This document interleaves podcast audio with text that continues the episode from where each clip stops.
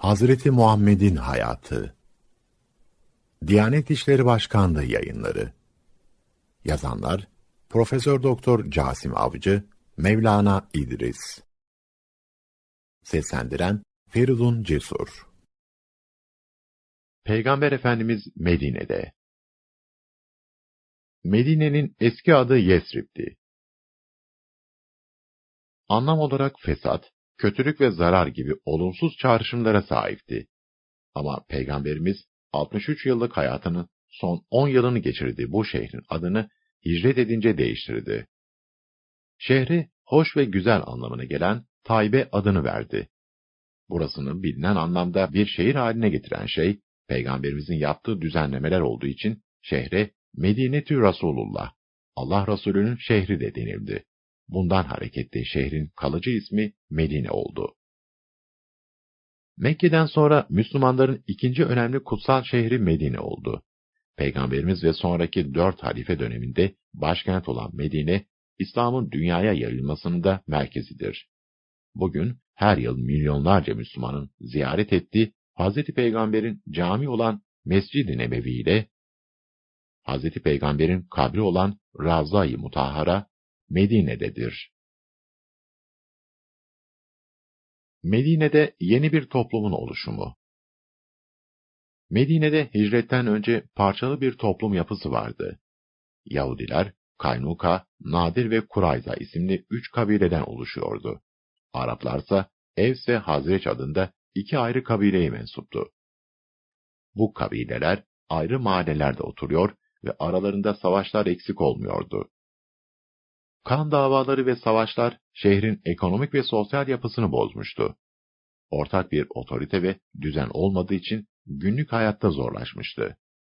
Şehirde Yahudilik dışında Araplar arasında inanç olarak putperestlik hakimdi.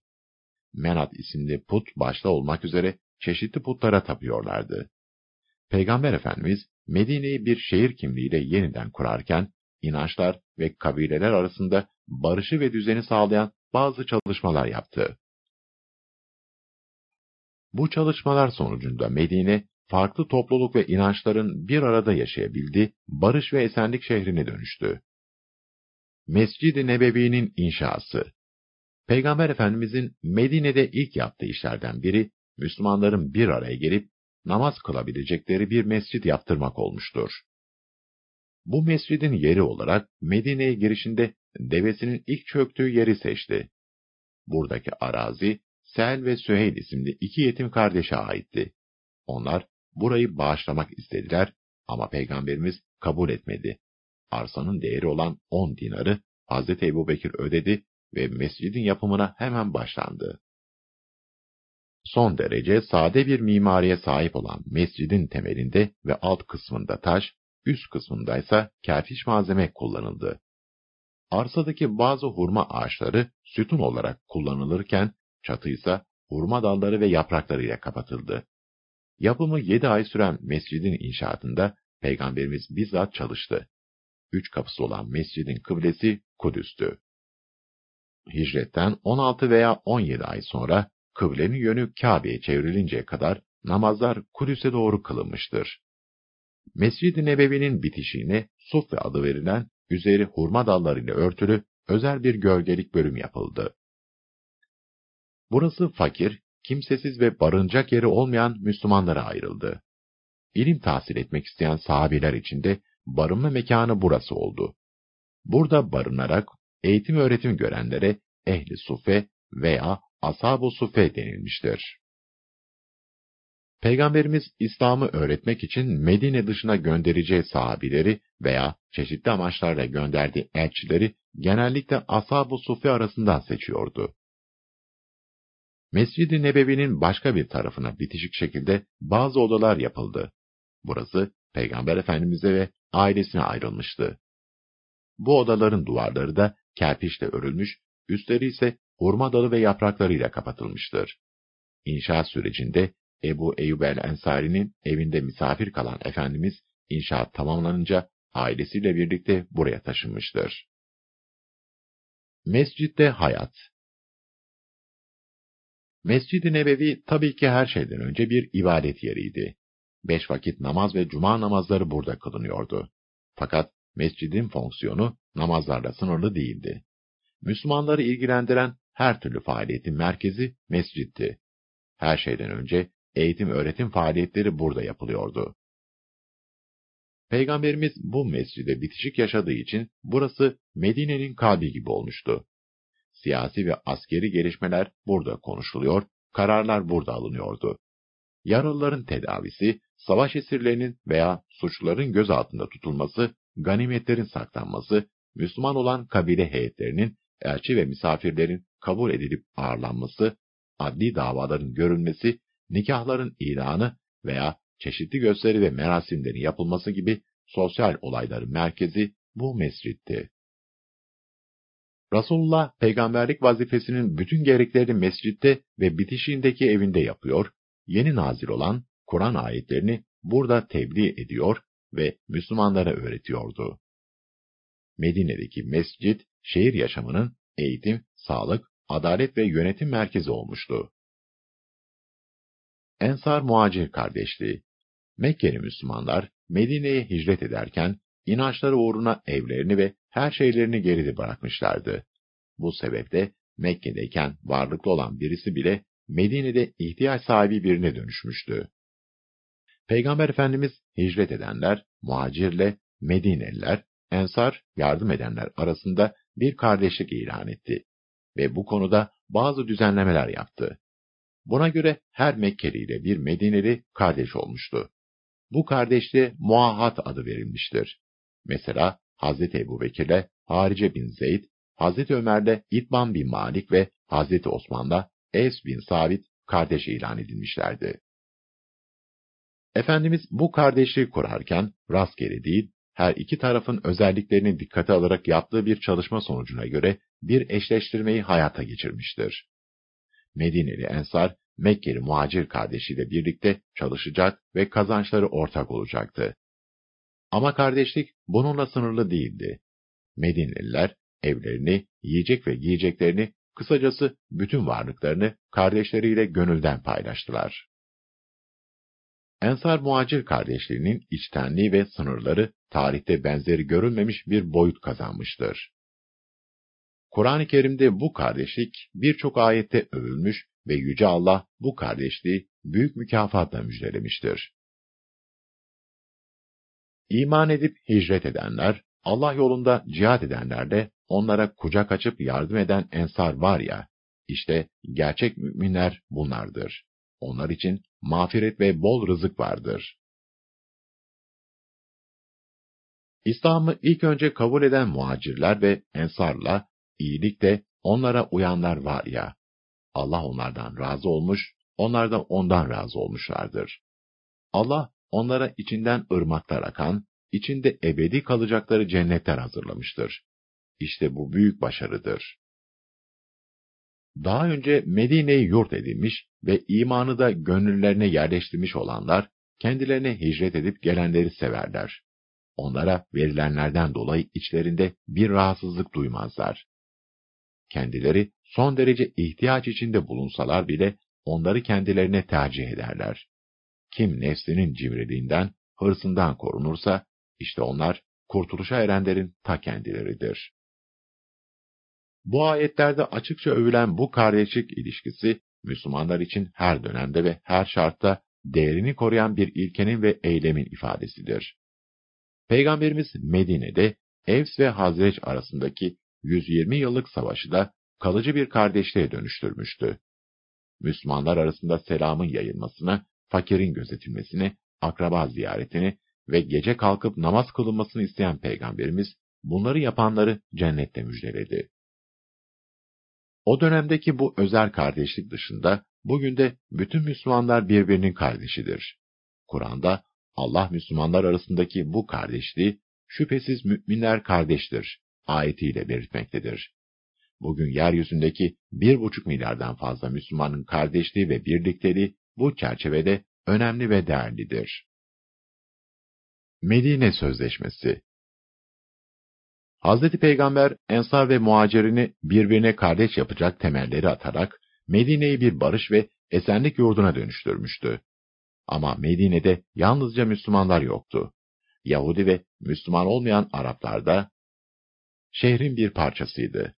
Peygamberimiz önce Müslümanlar arasında birliği sağladı.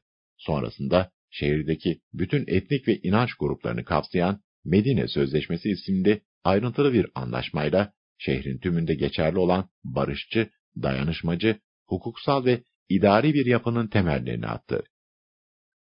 Böylece Medine bir şehir devleti olarak Peygamber Efendimizin önderliğinde örgütlenmiş ve kurulmuş oldu.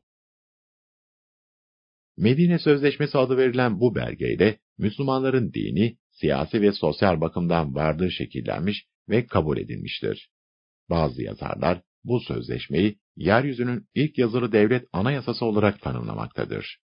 Bu sözleşmenin her şeyden önce barış ve şehrin güvenliği için önemli olduğu açıktır. Mekkelilerin her an Medine'ye saldırmasının beklendiği bir ortamda bu anlaşmayla şehirdeki herkesin savunmaya katılacak olması stratejik bir önemdedir. Şehirde yaşayan herkesin inanç, hak ve özgürlüklerini belirten temel bir anlaşma olarak ortaya çıkan bu belge yaklaşık 50 maddeden oluşuyordu. Günümüzde Medine Anayasası, Medine Vesikası, Medine Belgesi ve Medine Sözleşmesi gibi isimlerle adlandırılan bu anlaşmaya göre, Medine'ye bir saldırı olması durumunda Müslümanlar ve Yahudiler birlikte savunma yapacaktı. Savunma masrafları ortaktı. Medine dışında yapılacak bir savaştaysa ortak hareket mecburiyeti yoktu. Yahudilerin Müslümanlarla birlikte savaşa katılabilmesi Peygamberimizin iznine bağlıydı. Ayrıca bu anlaşmayla Yahudiler artık Mekkeliler için eman veremeyecekti. Medine Sözleşmesi'yle Müslümanların dini, siyasi ve sosyal bakımdan varlığı şekillenmiş ve kabul edilmiştir. Yine bu anlaşmayla şehirdeki toplulukların birbiriyle ve kendi aralarındaki hukuksal ilişki ve sorumlulukları yazılı şekilde düzenlenip kabul edilmiş oluyordu. Enes bin Malik'in evinde toplanan kabile reisleri, kabul edilen bu sözleşmeyle Medine'nin bir şehir devleti olarak kurulmasını da onaylamış oldu. Anlaşmayla şehirde bir ihtilaf çıkarsa, herkes için kanunların ve adaletin yegane kaynağı Allah kabul ediliyordu. Hz. Muhammed ise anlaşmazlığı çözecek en yüksek hakemdi.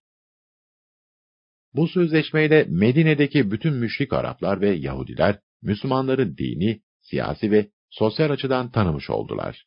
Müslümanlar da onlara inanç ve fikir hürriyeti, mal ve can güvenliği sağlıyordu. Tarafların birbirleri aleyhine hile ve tuzak kurması bu sözleşmeyle yasaklanıyordu.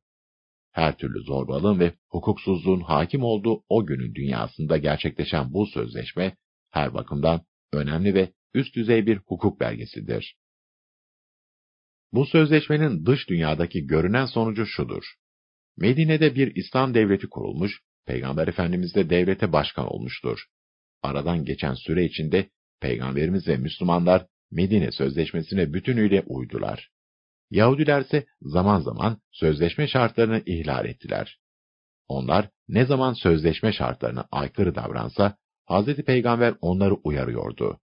Ama Yahudilerin vefasız davranarak Müslümanların azarı düşman olan Kureyş'i tahrik etmeleri, çeşitli hileleri, Evs ve Hazreç'in aralarını bozmaya çalışmaları ve Hz. Peygamber'e suikast tertiplemeleri gibi davranışları sebebiyle en sonunda Yahudi kabileleri cezalandırılmıştır. Kıblenin değişmesi İslam kaynaklarına göre Kabe, Hz. İbrahim'den beri kıbleydi. Peygamber Efendimiz Mekke döneminde önceleri Kabe'ye, daha sonra Kudüs'e yönelerek namaz kılmıştı. Onun Mekke'deyken Kabe'yi önüne alarak Kudüs'e doğru namaz kıldığı da nakledilir.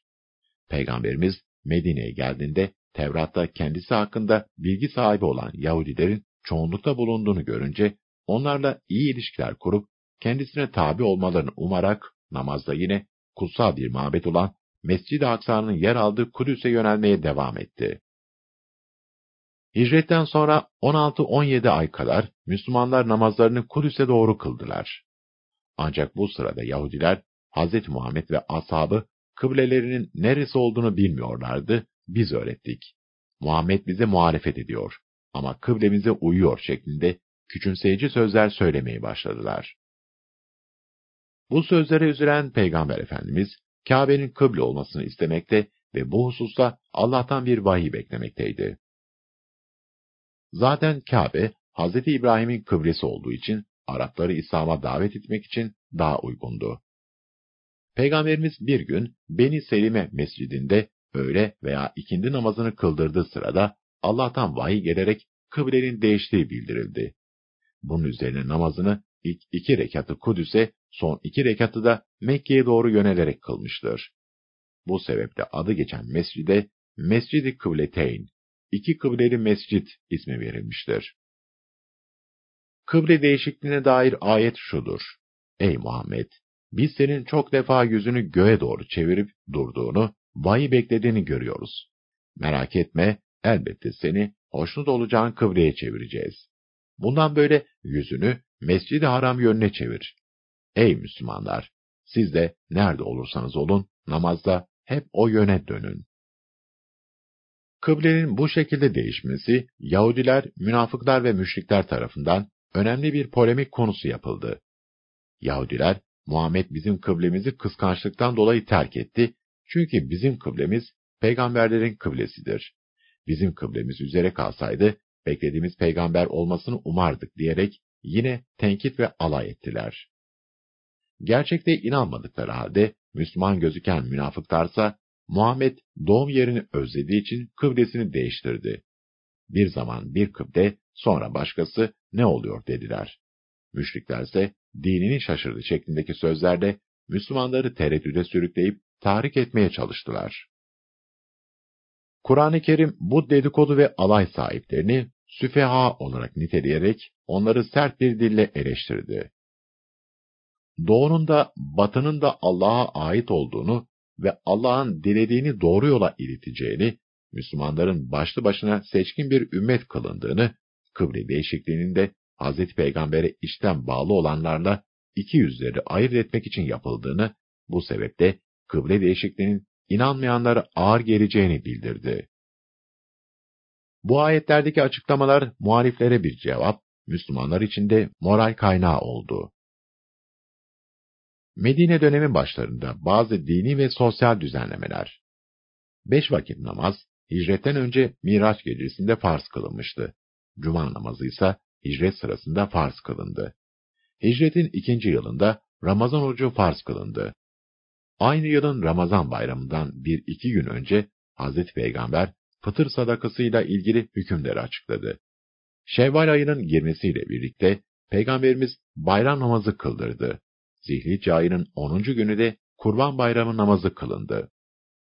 Beş vakit ve cuma namazları Mescid-i Nebevi'de kılınırken, bayram namazları Musalla adı verilen açık alanda kılındı. Çünkü Peygamber Efendimiz bu namazlara özellikle kadın ve çocukların da katılmasını, böylece Müslümanların topluca bayram sevinci yaşamalarını önemli buluyordu. Bu sebeple bayram namazları hep daha kalabalık oldu. Hicretin ikinci yılında zekat vermek Müslümanlara farz kılındı. Hicretin birinci ya da ikinci yılında namaz için ezan tespit edildi. Namaz, Mekke döneminde farz kılındığı halde Medine'ye hicret edinceye kadar namaz vakitlerini bildirmek için bir yol düşünülmemişti. Zaten Mekke'de ortamda buna müsait değildi. Medine döneminde Müslümanlar başlangıçta bir araya toplanıp namaz vaktinin gelmesini beklerlerdi. Bir müddet namaz vakitlerinde sokaklarda namaz, namaz şeklinde çağrıda bulunuldu. Ancak namaz vaktinin geldiğini duyurmak üzere daha etkili bir yönteme ihtiyaç vardı. Namaza çağırmak için ateş yakılması, çan çalınması gibi fikirler ileri sürüldü. Ancak hiçbiri beğenilmedi. Bu sırada sahabeden Abdullah bin Zeyd bin Salebe'ye rüyasında ezan öğretilmiş ve o da ertesi gün peygamberimize gelerek durumu anlatmıştı. Hazreti Peygamber bu sadık doğru bir rüyadır diyerek Bilal-i Habeşi'ye ezan cümlelerini öğretti. Bilal-i Habeşi de Neccar oğullarına ait yüksek bir evin damına çıktı ve ilk olarak sabah ezanını okudu. Daha sonra Mescid-i Nebevi'nin arka tarafına ezan okumak için özel bir yer yapıldı. Okunan bu ilk ezandan sonra günümüze kadar Müslümanların bulunduğu her yerde günde beş defa ezan okunmaktadır. Dünya üzerinde her yerde ve her gün Müslümanları namaza çağıran ezan, dili ve milliyeti ne olursa olsun Müslümanların ortak sembolüdür. Ezan cümleleri şöyledir. Allahu Ekber, Allahu Ekber, Allahu Ekber, Allahu Ekber. Eşhedü en la ilahe illallah, eşhedü en la ilahe illallah. Eşhedü enne Muhammeden Resulullah, eşhedü enne Muhammeden Resulullah. Hayya aleyhisselah, hayya aleyhisselah. Hayya alel felah, hayya alel felah. Allahu Ekber, Allahu Ekber, La ilahe illallah. Sabah namazı ezanında hayya alel felah'dan sonra Esselatu hayrun minen nevm. Namaz uykudan hayırlıdır cümlesi ilave edilir. Ezan cümlelerinin anlamı ise şöyledir. Allah en büyüktür, Allah en büyüktür. Allah en büyüktür, Allah en büyüktür. Şehadet ederim, Allah'tan başka ilah yoktur. Şehadet ederim, Allah'tan başka ilah yoktur. Şehadet ederim, Muhammed Allah'ın elçisidir. Şehadet ederim, Muhammed Allah'ın elçisidir. Haydin namaza, haydin namaza. Haydin kurtuluşa, haydin kurtuluşa. Allah en büyüktür, Allah en büyüktür. Allah'tan başka ilah yoktur. Yüzlerce yıldır, binlerce farklı minareden yükselen ezanlar, Müslüman toplumların günlük yaşam kültüründe özel bir öneme sahiptir. Peygamber Efendimiz Medine'de Müslümanların ilk nüfus sayımını yaptırmıştır. Bu sayımda tespit edilen Müslüman sayısı 1500'dür. Peygamber Efendimiz Medine sınırlarını belirleyerek burayı harem bölge ilan etti. Artık Mekke haremi gibi Medine haremi de can ve mal güvenliği bakımından dokunulmazdı. Burada kan dökmek yasaktı. Böylece Mekke ve Medine şehirlerin ikisine birden Harameyn, iki harem bölgesi adı verildi. Uluslararası ticareti çok iyi bilen Mekkeli muhacirler, Medine'de bir çarşı ve pazar yeri ihtiyacını hemen hissettiler. Hz. Peygamber, Kaynuka çarşısının yanında Müslümanlara ait bir pazar yeri kurmak istediyse de Yahudiler bundan rahatsız oldu. Bunun üzerine Peygamber Efendimiz Medine pazar yerini belirledi ve Müslümanlar artık orada rahatça alışveriş yaptılar. Mezarlık içinde Mescid-i Nebevi'ye yakın bulunan ve Cennetül Baki ismi verilen yer belirlendi. Mekke müşrikleriyle ilişkiler ve yapılan savaşlar Hz. Peygamber Mekke döneminde kendisine ve Müslümanlara düşmanlık yapan Kureyşli müşriklere karşılık vermemiş, onlardan intikam alma yoluna gitmemişti. Çeşitli hakaret, işkence ve sıkıntılara maruz bırakılan Müslümanlara hep sabır tavsiye etmiştir. Bu dönemde inen ayetlerde devamlı olarak sabrı tavsiye etmiştir. Hicretten sonra Mekkeli müşrikler, Müslümanları Medine'de de rahatsız etmeye başladılar. Ebu Sufyan ve diğer Mekke ileri gelenleri Medineli Müslümanlara mektup göndererek tehdit ettiler. Mektuplarında Hz. Muhammed'e ve ona inananlara desteğin kesilmesini istiyorlar ve savaşla tehdit ediyorlardı. Medineli Müslümanlardan olumsuz cevap alan Mekke müşrikleri bu defa Medine'deki müşrik Araplara şöyle tehdit içeren bir mektup gönderdiler. Sizler Muhammed ve arkadaşlarına kucak açıp sığma hakkı verdiniz. Eğer onunla mücadele etmez ya da onu şehrinizden sürüp çıkarmazsanız, biz Medine'ye gelip sizinle savaşacağız. Mekke müşrikleri bu tehdit mektuplarından bir sonuç alamadılar. Ancak Müslümanları Medine'de de rahat bırakmayacaklarını göstermiş oldular. Kısacası Mekkeliler Medine'ye karşı açık bir savaş ilan etmişti. Bu gelişmeler üzerine zulme maruz kalan müminlerin silahla karşılık vermelerine izin veren ayet nazil oldu. Kendilerine haksız yere saldırılan kimselere savaşma izni verilmiştir ve şüphesiz Allah onlara yardım ulaştıracak güçtedir. Onlar ki sadece bizim Rabbimiz Allah'tır dedikleri için yurtlarından çıkarıldılar. Bu ayet doğrultusunda Müslümanlar, Mekke müşrikleri başta olmak üzere kendileriyle savaşanlara karşı silahla mücadele edebileceklerdi. Savaşa izin verilmesinin en önemli sebebi, Müslümanların canlarını, mallarını, din ve namuslarını korumalarına imkan tanımaktır. Daima barıştan yana olan ve çağrısını hep iyi davranış ve güzel sözle yapan Peygamberimizin savaşa karar vermesinin arkasında meşru savunma yanında şu gerçekler de vardır. Bütün insanlığa gönderilen İslam dininin hayatta kalabilmesi için onu savunmak amacıyla saldıranlara karşı savaşmak. Özgür iradesiyle İslam'ı kabul eden insanların canlarını ve temel insan haklarını korumak. Yapılan anlaşmaları bozanları ve hainlik yapanları cezalandırmak. İslam topraklarını yabancı devletlerin saldırılarından korumak. Peygamber Efendimizin bizzat komutan olarak katıldığı seferlere ve savaşlara gaz ve savaş denir. Bunların sayısı İslam tarihçilerine göre 27'dir. Gazvelerin tümünde silahlı çatışma olmamış, bazıları seferden ibaret kalmıştır. Peygamberimizin bizzat katılmadığı, bir sahabenin komutasıyla gönderdiği askeri birliklere ise Seriye adı verilir. Seriyelerin sayısı da 50 civarındadır. Bedir Savaşı Bedir Savaşı, Hazreti Peygamber'in Kureyş müşriklerine karşı verdiği tevhid mücadelesinin en meşhur savaşlarından biridir. Bedir, Medine'nin 160 kilometre kadar güneybatısında, Kızıldeniz sahiline 30 kilometre uzaklıkta küçük bir kasabaydı. Medine-Mekke yolu, Suriye kervan yoluyla burada Bedir'de birleşiyordu. Müslümanlar Mekke'den hicret edince Mekkeli müşrikler onların taşınır taşınmaz bütün mallarını gasp etmişler ve her şeye el koymuşlardı. Müslümanların mallarını kendi mallarına katarak ticaret kervanları düzenleyen müşrikler Suriye'de ticaret yapmış ve kervanlarıyla Mekke'ye dönüş yoluna geçmişlerdi.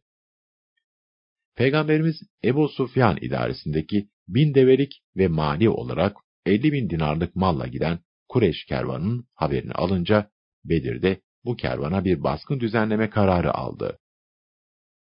Hazreti Peygamber 12 Ramazan 2, 9 Mart 624 tarihinde Medine'den hareket etti. Yerine Abdullah bin Ümmü Mektum'u vekil olarak bıraktı. İslam ordusu 74'ü muhacir, geri kalanı ensardan olmak üzere 305 kişiden oluşuyordu. Sancaktarlık görevine Musab bin Umeyr, Hazreti Ali ve Sa'd bin Muaz tayin edildi. Orduda 70 deve ve 2 de at bulunuyordu. Müslümanlar bir veya iki gün oruçlu olarak yola devam ettikten sonra Hazreti Peygamber'in emri üzerine oruçlarını açtılar. Bu sırada Ebu Sufyan, Hicaz topraklarına girince Müslümanların baskın fikrini öğrenmiş ve yardım istemek üzere Mekke'ye adam göndermişti. Ayrıca kervanın pusuya düşmemesi için belirden uzak olan ve daha az kullanılan sahil yolunu takip etti. Kureyşler, Ebu Süfyan'dan gelen yardım isteği üzerine yoğun şekilde hazırlıklara başladılar.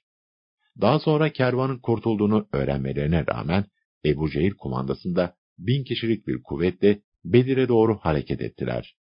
Müşrik ordusunda 700 deve, 100 de at vardı. Ya Rabbi, şayet şu küçük ordu eriyip giderse, sana yeryüzünde ibadet edecek kimse kalmayacaktır. 17 Ramazan 2, 13 Mart 624 Cuma sabahı erken saatlerde her iki ordu Bedir'e doğru ilerledi. İslam ordusu Bedir'deki su kuyularına Kureyşlerden daha önce ulaştı. Peygamberimiz başlangıçta Medine tarafına en yakın ve düşmana da en uzak olan kuyunun çevresine yerleşti. Sahabeden Hubab bin Münzir buraya yerleşilmesini uygun bulmadı ve Hazreti Peygamber'e bu kararının vahye dayanıp dayanmadığını sordu. Peygamberimiz bunun kendi görüşü olduğunu söyleyince düşmana en yakın kuyunun yanına yerleşilmesini ve diğer kuyuların kapatılmasını teklif etti. Hazreti Peygamber bu görüşü uygun buldu ve Hubab'ın işaret ettiği kuyunun çevresine yerleşerek diğer kuyuları kumla kapattırdı. Ancak daha sonra açık bırakılan kuyudan müşriklerin su almalarına izin verdi. Müslümanların ordusu, silahları, atları ve develeri müşriklerin sayılarına göre azdı. İlk bakışta yenilmeleri kaçınılmaz gibi görünüyordu. Ama Peygamberimizin ve sahabesinin duruşu kararlıydı. Savaştan önce Hazreti Peygamber, cahiliye devrinde de elçilik görevini yürüten Hazreti Ömer'i Kureyşleri elçi olarak gönderdi ve onlara savaş yapılmadan Mekke'ye dönmelerini teklif etti. Ama Kureyşler savaşmakta ısrar ettiler. Savaş için yapılması gereken bütün hazırlıkları yapan ve gerekli tedbirleri alan Peygamber Efendimiz, savaş başlayacağı sırada secdeye kapanıp Allah'a yönelerek dua etti ve şöyle yardım istedi. Ey Allah'ım! İşte Kureyş, bütün kibir ve gururuyla geldi, sana meydan okuyor ve peygamberini de yalanlıyor. Ey Allah'ım! Peygamberlere yaptığın yardım vaadini, bana da hususi olarak yaptığın zafer sözünü yerine getirmeni diliyorum. Ya Rabbi, şayet şu küçük ordu eriyip giderse, sana yeryüzünde ibadet edecek kimse kalmayacaktır. Ve savaş başladı. Eski Arap savaş geleneğine göre, savaşı kızıştırıp başlatmak üzere her iki taraftan birer kişi meydana çıkardı. Mübareze adı verilen bu meydan okuyuş, Bedir'de de yapıldı. Müslümanların safından Hazreti Hamza, Hazreti Ali ve Hazreti Ubeyde meydana çıktı. Karşılarına çıkan müşrikler de birebir yapılan çarpışmada üçü de rakiplerini öldürerek galip oldu. Mübarezelerden sonra başlayan savaş aynı gün ikindiye doğru Müslümanların kesin zaferiyle sonuçlandı. Müşriklerden başta İslam'ın ve Hazreti Peygamber'in en büyük düşmanı Ebu Cehil olmak üzere 70 kişi öldürüldü, 70 kişi esir alındı. Müslümanlardansa 14 kişi şehit olmuştu. Peygamberimiz şehitlerin namazını kılarak onları defnettirdi. Kureyş'in ölülerini de gömdürdü. Esirlere öncelikle iyi muameli emrettikten sonra ashabının görüşlerini aldı. Sonra Hazreti Ebubekir'in teklifini benimseyerek esirleri mali durumlarına göre ödeyecekleri bin ila dört bin dirhem fidye karşılığında serbest bıraktı. Bazı esirler karşılıksız okuma yazma bilenlerse on Müslümana okuma yazma öğretmeleri şartıyla serbest bırakıldı. Müslümanlar o gün Peygamberimizin emrine uyarak müşrik esirlere o kadar iyi davrandılar ki bazıları kendi ekmeğini esirlere verdi. Bazıları da Medine'ye dönerken devesinden inip yorgun esirleri bindirdi.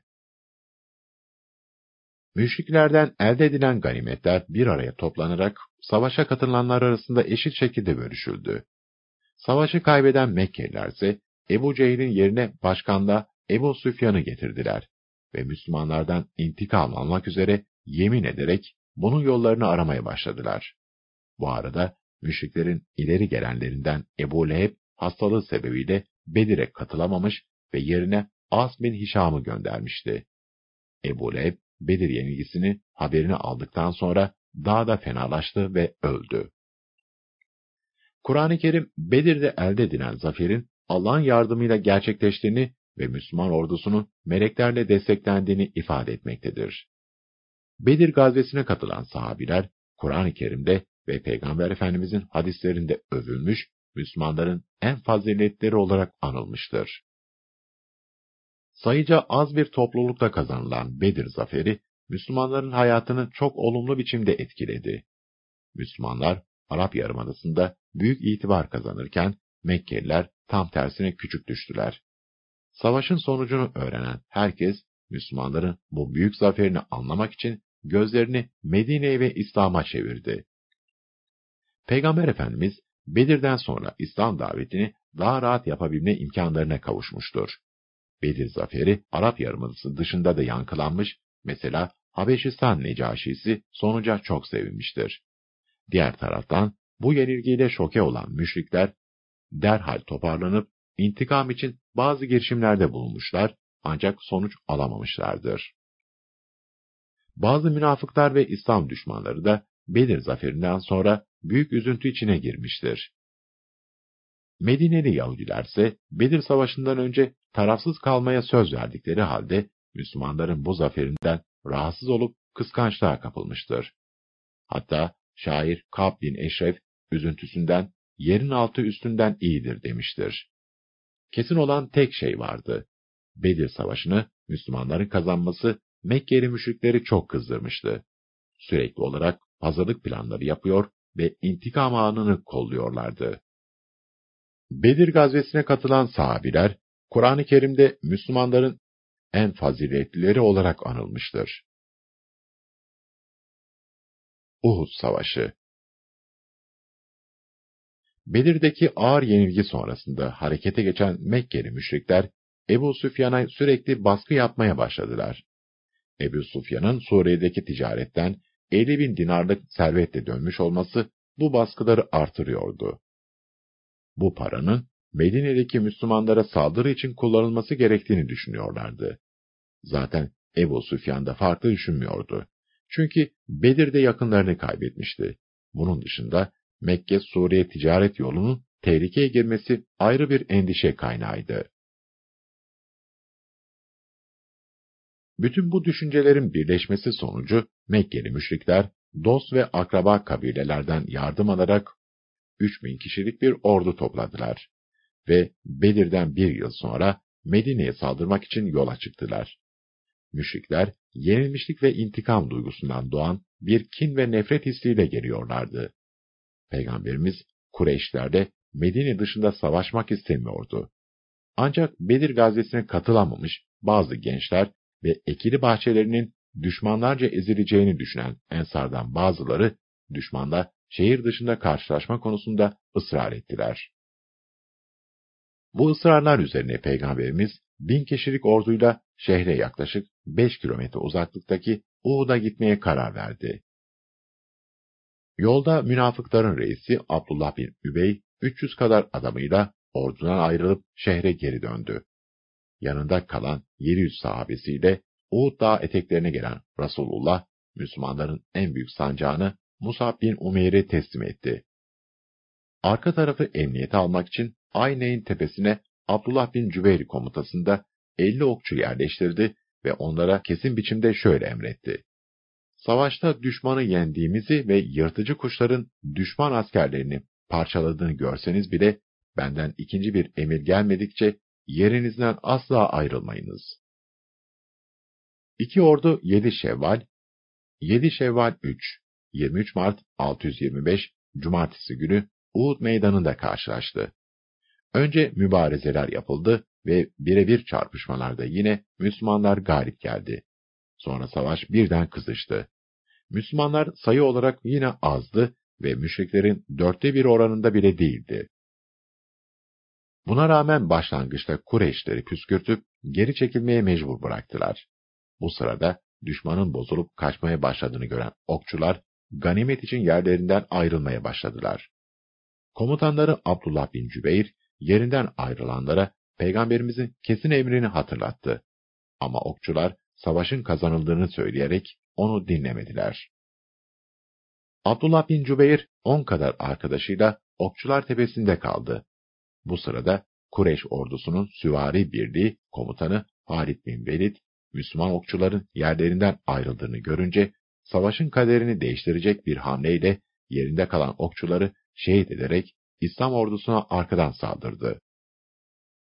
Bozulan Kureyş ordusu da bu yeni durumu görünce toparlanıp geri döndü ve Müslümanlara saldırdı. Böylece Müslümanlar iki ateş arasında kaldı. Bu hamlenin ardından savaşın şekli bir anda değişti ve başta Peygamber Efendimizin amcası Hazreti Hamza olmak üzere 70 Müslüman şehit oldu. Şehitler arasında Hazreti Hamza'dan başka Abdullah bin Caş, Musab bin Umeyr ve Abdullah bin Cübeyr de vardı. Resulullah'ın miğferinin halkaları aldığı bir kılıç darbesiyle iki şakağına battığı için yüzünden yaralandı, alt dudağı kanadı ve dişi kırıldı. Ayrıca Resulullah'ın öldürüldüğüne dair yayılan yalan haberler Müslümanların savaş gücünü azalttı ve çatışmalar yavaşladı. Bir süre sonra Müslümanlar Uhud Dağı'nın eteklerine çekilerek Hz. Peygamber'in yanında toplandılar. Müşrikler ise Ebu Süfyan'ın etrafında toplandılar ve iki ordu birbirinden ayrıldı. Savaş sona ermişti. Savaşta 30 kişi civarında kayıp verdikleri rivayet edilen Kureyşler, Bedir'in intikamını aldıklarını düşündüler. Resulullah'ı öldürememişlerdi ama onun amcası Hazreti Hamza'yı şehit etmişlerdi. Ebu Sufyan'ın karısı Hint, Bedir'de öldürülen babası Utbe, kardeşi Velid ve amcası Şeybe'nin intikamını almak üzere Hazreti Hamza'nın ciğerini alıp çiğnemişti. Hint ayrıca Hazreti Hamza'yı attığı mızrakla şehit eden Vahşi isimli müşrik köleye de vaat ettiği ödülü vermiştir. Uhud'da yaşanan tek vahşet bu olmamıştı. Şehitlerin cesetleri müşrikler tarafından parçalanmış, kulak ve burun gibi uzuvları kesilmiş, bu durum Müslümanları büyük acıya boğmuştu.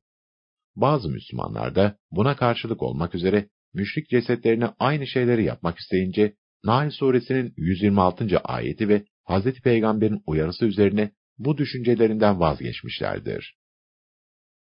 Hz. Peygamber, Uhud şehitlerini ve Uhud'da yaşananları hayatı boyunca unutmamış, Uhud şehitlerini her yıl ziyaret etmiş, ömrünün son günlerinde bile bu ziyaretini yapmıştır.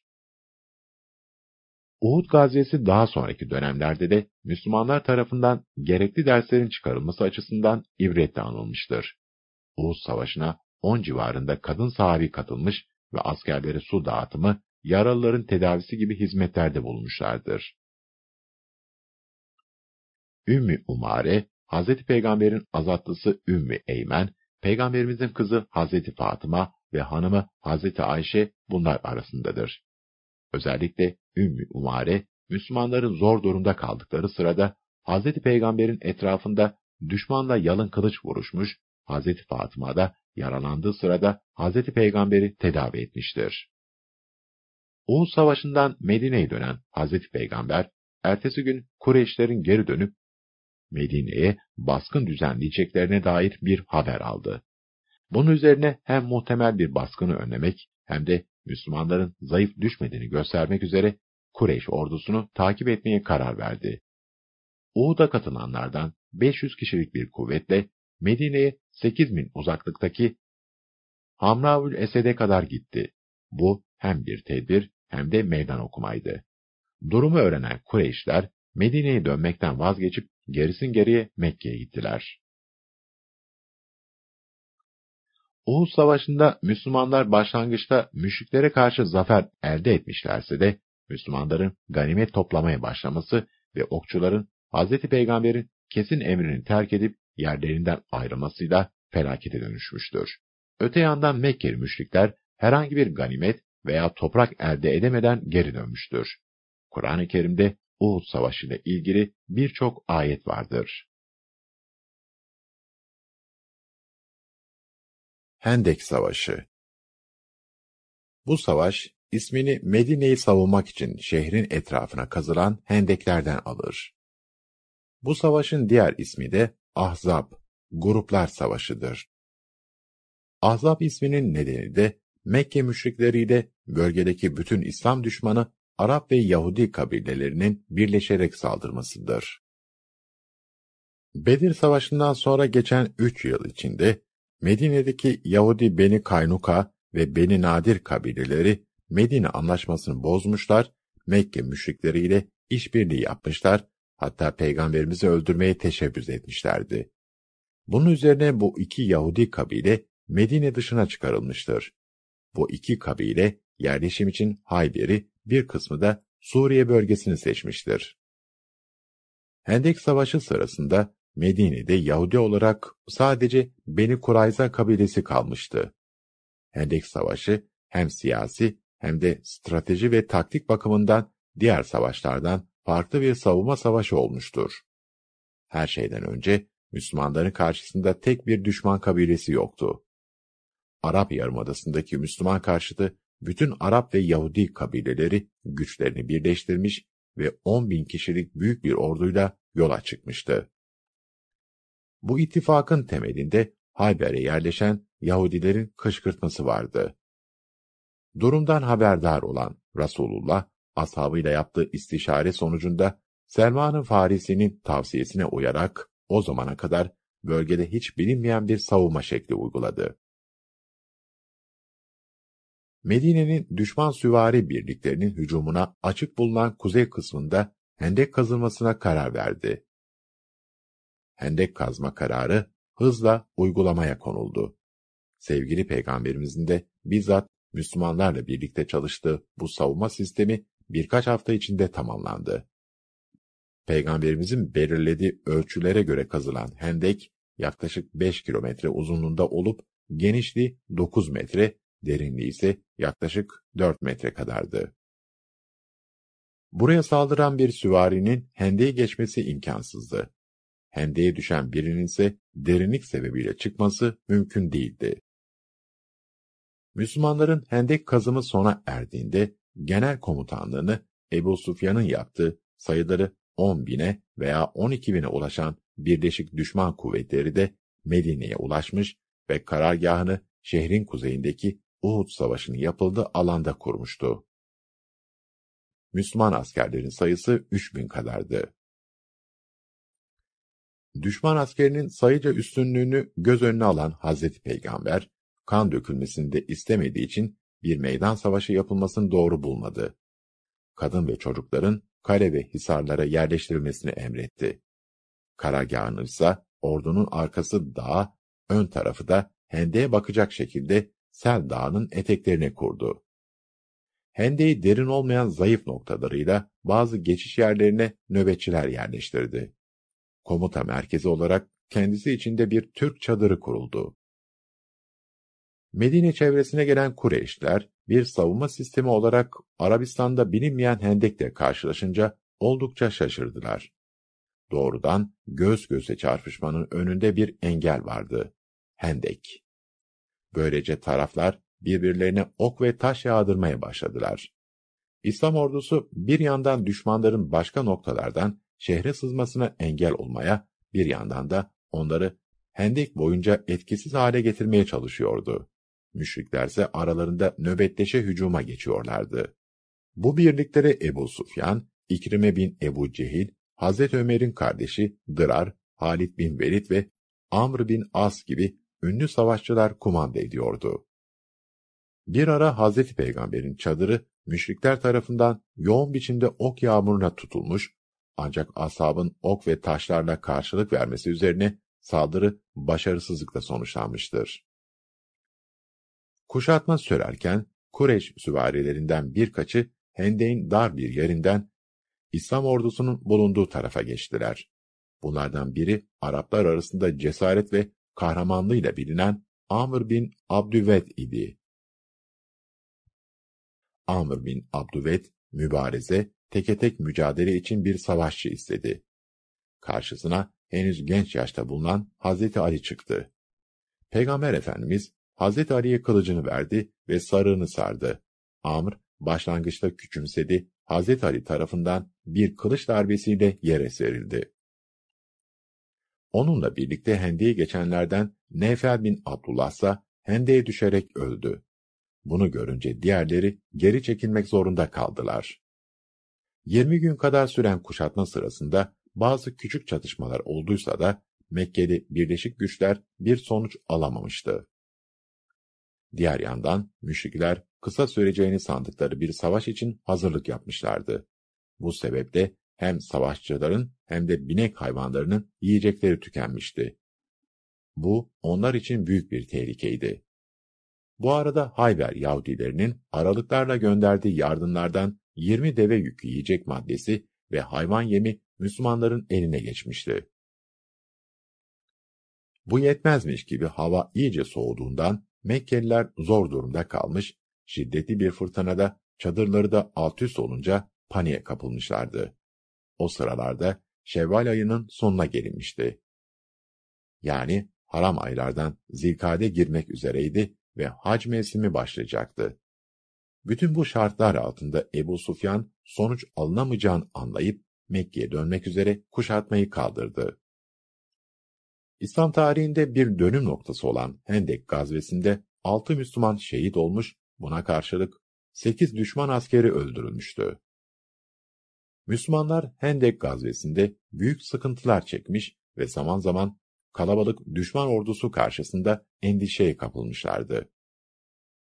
Hiçbir zaman namazını geçirmeyen Peygamber Efendimiz, kuşatma sırasında bir gün öğle, ikindi, akşam ve yatsı namazlarını geceleyin topluca kılmak zorunda kalmıştı. Bu, onun ve ashabının ne kadar zor şartlar altında savunma yaptıklarını açıkça göstermektedir.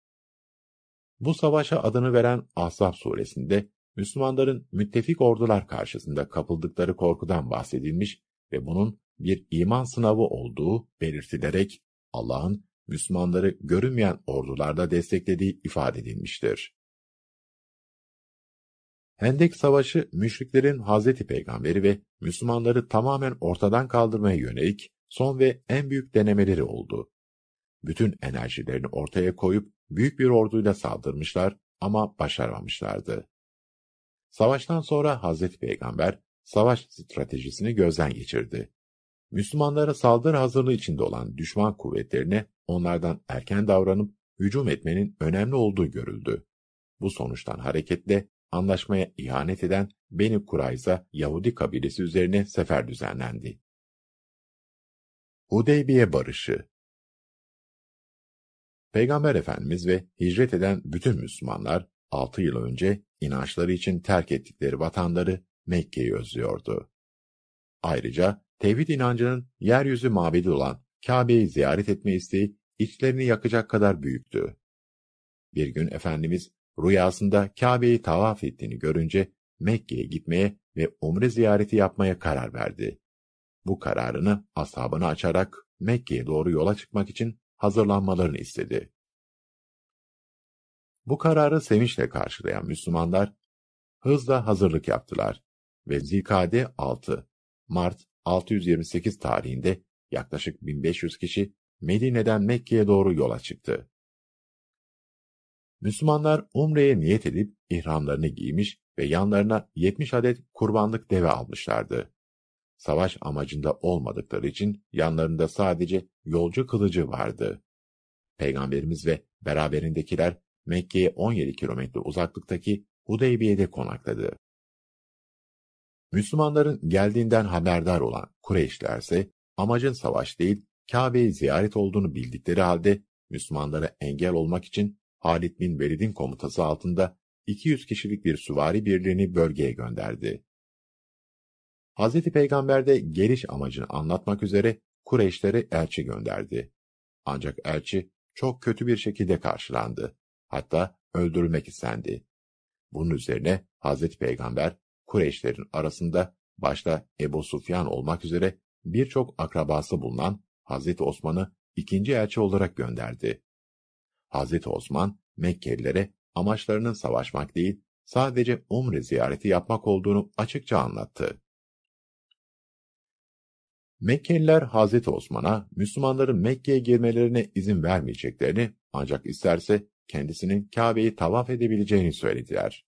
Hz. Osman, Hz. Peygamber tavaf etmeden ben asla tavaf etmem diyerek bu teklifi reddedince onu tutukladılar. Hz. Osman'ın tutuklanması Resulullah'a Osman'ın öldürüldüğü şeklinde ulaştı. Habere son derece üzülen Peygamber Efendimiz, müşriklerle kanlarının son damlasına kadar savaşacaklarına dair asabından biat aldı.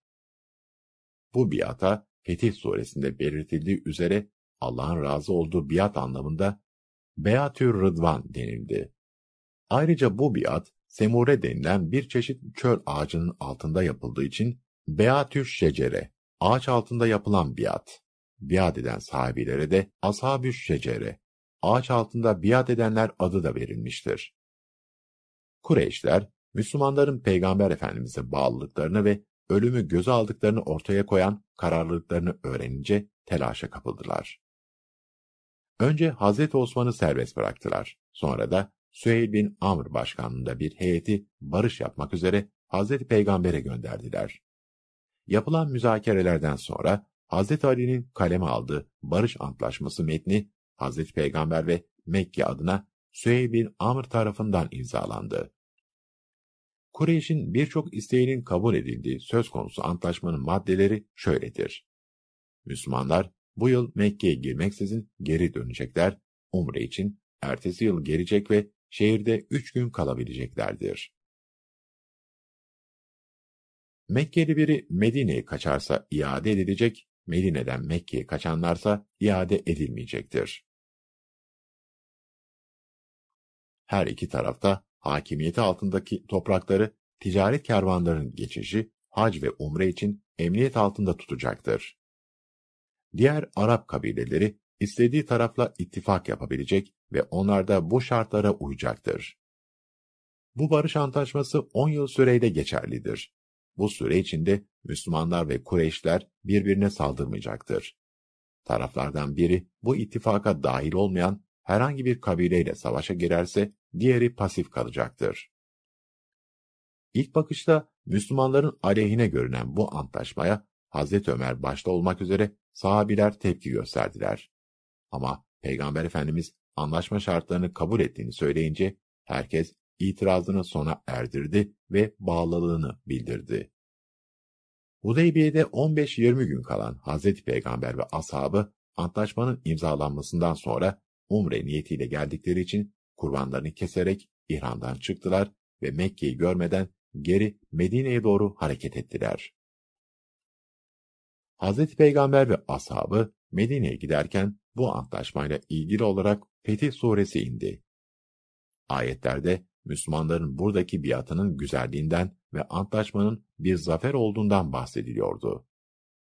Şüphesiz biz sana apaçık bir fetih verdik. Şüphesiz Allah, ağaç altında sana biat ederlerken inananlardan hoşnut olmuştur. Gönüllerinde olanı bilmiş, onlara huzur, güven duygusu vermiş ve onlara yakın bir fetih ve elde edecekleri birçok ganimetler nasip etmiştir. Allah mutlak güç sahibidir, hüküm ve hikmet sahibidir. Hudeybiye Antlaşması, İslam tarihinde bir dönüm noktasıdır. Hz. Peygamber'in hedefi Hendek Savaşı'nda birleşip Kuşatan düşman ittifakını parçalamaktı. Nitekim bu antlaşmayla Kureyş'in Hayber Yahudileri ve Gatafan kabilesine karşı tarafsızlığı sağlanmış oluyordu. Bu sebeple Hudeybiye dönüşünde Hayber üzerine sefer yapma imkanı elde edilmiştir. Diğer taraftan Kureyş'in Müslümanlara karşı fiili düşmanlığı sona ermiş, o güne kadar Müslümanları tanımayan, onları muhatap saymayan Kureyşli müşrikler bu antlaşmayla Müslümanları kendileriyle eşit bir taraf olarak kabul etmiştir. Bu sonuç hem müşrik kabilelerin hem de Müslüman olan kabilelerin Hz. Peygamber'le iletişim kurmalarını kolaylaştırmış, İslam davetinin hızlı ve kolayca yayılmasının da önünü açmıştır. Öyle ki sadece iki yıl içinde Müslüman olanların sayısı önceki 18 yılda Müslüman olanların sayısını aşmıştır. Sonuçta siyasi ve diplomatik bakımdan büyük bir zafer olma özelliği taşıyan bu antlaşma, Müslümanların önündeki barikatları kaldırmış, yeryüzünün her tarafına giden yollar açılmıştır. Hz. Peygamber, ahde vefa geri, antlaşma şartlarına uymaya hep özen gösterdi. Öte yandan Hudeybiye Antlaşması'nda Müslümanların aleyhine görünen bazı maddeler kısa sürede Müslümanların lehine dönüşmeye başladı. Mesela Mekkeli Ebu Basir isimli şahıs Müslüman olup Medine'ye gelmişti. Antlaşma gereği iki Mekkeli onu geri götürmek üzere geldi ve teslim aldılar. Fakat o yolda kaçıp kurtulmayı başardı ve Kureyş'in ticaret yolu üzerindeki bir mevkiye giderek oraya yerleşti. Bu durum Mekke'de duyurunca Müslüman olan diğer Mekkeliler de onun yanına gitmeye ve orada yerleşmeye başladılar. Sayıları 300'e kadar ulaşan bu kişiler Kureyş kervanlarının geçişini engellemeye ve zarar vermeyi başlayınca Mekkeliler Mekke'den Medine'ye sığınan Müslümanların iadesi şartının kaldırılmasını teklif etmek zorunda kaldılar. Peygamber Efendimiz Hudeybiye Antlaşması'ndan bir yıl sonra 2000 sahabiyle birlikte Mekke'ye gelip umresini kaza etmiş, bu umreye Umretül Kaza adı verilmiştir. Umretül Kaza sırasında etraftaki dağ ve tepelerden Müslümanları seyreden müşrikler onların heybetli, zarif ve onurlu davranışlarından etkilendiler. İslam'ın onlara kazandırdığı değerleri ve geleceğin Müslümanlara ait olacağını fark ettiler. Bu yönüyle Umre, Mekkelilerin kalbinde bir fethe dönüştü. Kureyş ileri gelenlerinden Halid bin Velid, Amr bin Az ve Osman bin Talha bu ziyaretten kısa bir süre sonra Medine'ye geldiler ve Müslüman oldular. Mekke'nin fethi Hudeybiye Barış Antlaşması 10 yıllık bir süre için imzalanmıştı. Ama daha 2 yıl geçmeden Mekkeli müşrikler tarafından bozuldu. Olay şöyle gerçekleşmişti. Mekke çevresinde yaşayan Beni Bekir kabilesiyle Huzalılar arasında cahiliye döneminden beri devam eden bir kan davası vardı. Bu dava Hudeybiye Antlaşması'yla ortadan kaldırılmış, Beni Bekir kabilesi Kureyş'te Huzalılar da Hz. Peygamberle ittifak kurmuşlardı. Ancak Beni Bekir, Kureyşlerden de destek alarak Huzalılara bir gece baskın düzenlemiş ve kabilenin reisiyle bazı mensuplarını öldürmüştü. Peygamber Efendimiz Kureyşlere bir mektup yollayarak saldırgan Beni Bekir'le ittifaktan vazgeçmelerini veya öldürülen Huzalıların diyetini ödemelerini istedi. Aksi takdirde antlaşmanın ihlal edilmiş olması sebebiyle kendilerine savaş açabileceğini bildirdi. Kureyşler hem diyet ödemeyi hem de Bekir oğullarıyla olan ittifakı bozmayı reddedip Hudeybi antlaşmasını yenilemek üzere Ebu Sufyan'ı Medine'ye gönderdiler. Ancak Ebu Sufyan, Medine'deki girişimlerinden olumlu bir sonuç alamadan Mekke'ye döndü. Bu olaydan sonra Mekke seferine karar veren Peygamber Efendimiz kan dökmemek ve düşmanı hazırlıksız yakalamak için gideceği yeri gizli tutarak hazırlıklara başladı. Önce Müslüman kabilelere haber gönderip Medine'de toplanmalarını istedi. Ordusunun gerçek gücünü saklamak amacıyla bazı kabilelerin yol boyunca orduya katılmasını emretti. Medine'den çıkış yasaklandı ve Medine-Mekke arasındaki önemli geçitlere nöbetçiler yerleştirilerek Mekke'ye gidişe izin verilmedi. Yapılan hazırlıkları Kureyşlere bildirmek isteyen bir haberci, bu durumdan vahiy yoluyla haberdar olan Resulullah'ın görevlendirdiği sahabeler tarafından yakalandı. Peygamber Efendimiz ordusuyla 13 Ramazan 8, 4 Ocak 630 tarihinde Medine'den ayrıldı. Askeri harekatın hedefini gizli tuttuğundan Mikat yeri Zülhuleyfe'de ihrama girmeyerek yola devam etti ve Mekke yakındaki Merüz Zahran'da konakladı. İslam ordusu yol boyunca katılanlarla birlikte 10 bin kişiye ulaşmıştı. Peygamber Efendimiz gece olunca her Müslümanın bir ateş yakmasını emretti. Gecenin içinde yakılan 10 bin ateş dışarıdan bakanlarda müthiş bir etki yapmıştı. İslam ordusunun Mekke kapısına dayandığını bu sırada öğrenip paniğe kapılan Kureyşler, Ebu Sufyan başkanlığında bir heyeti Resulullah'a gönderdiler.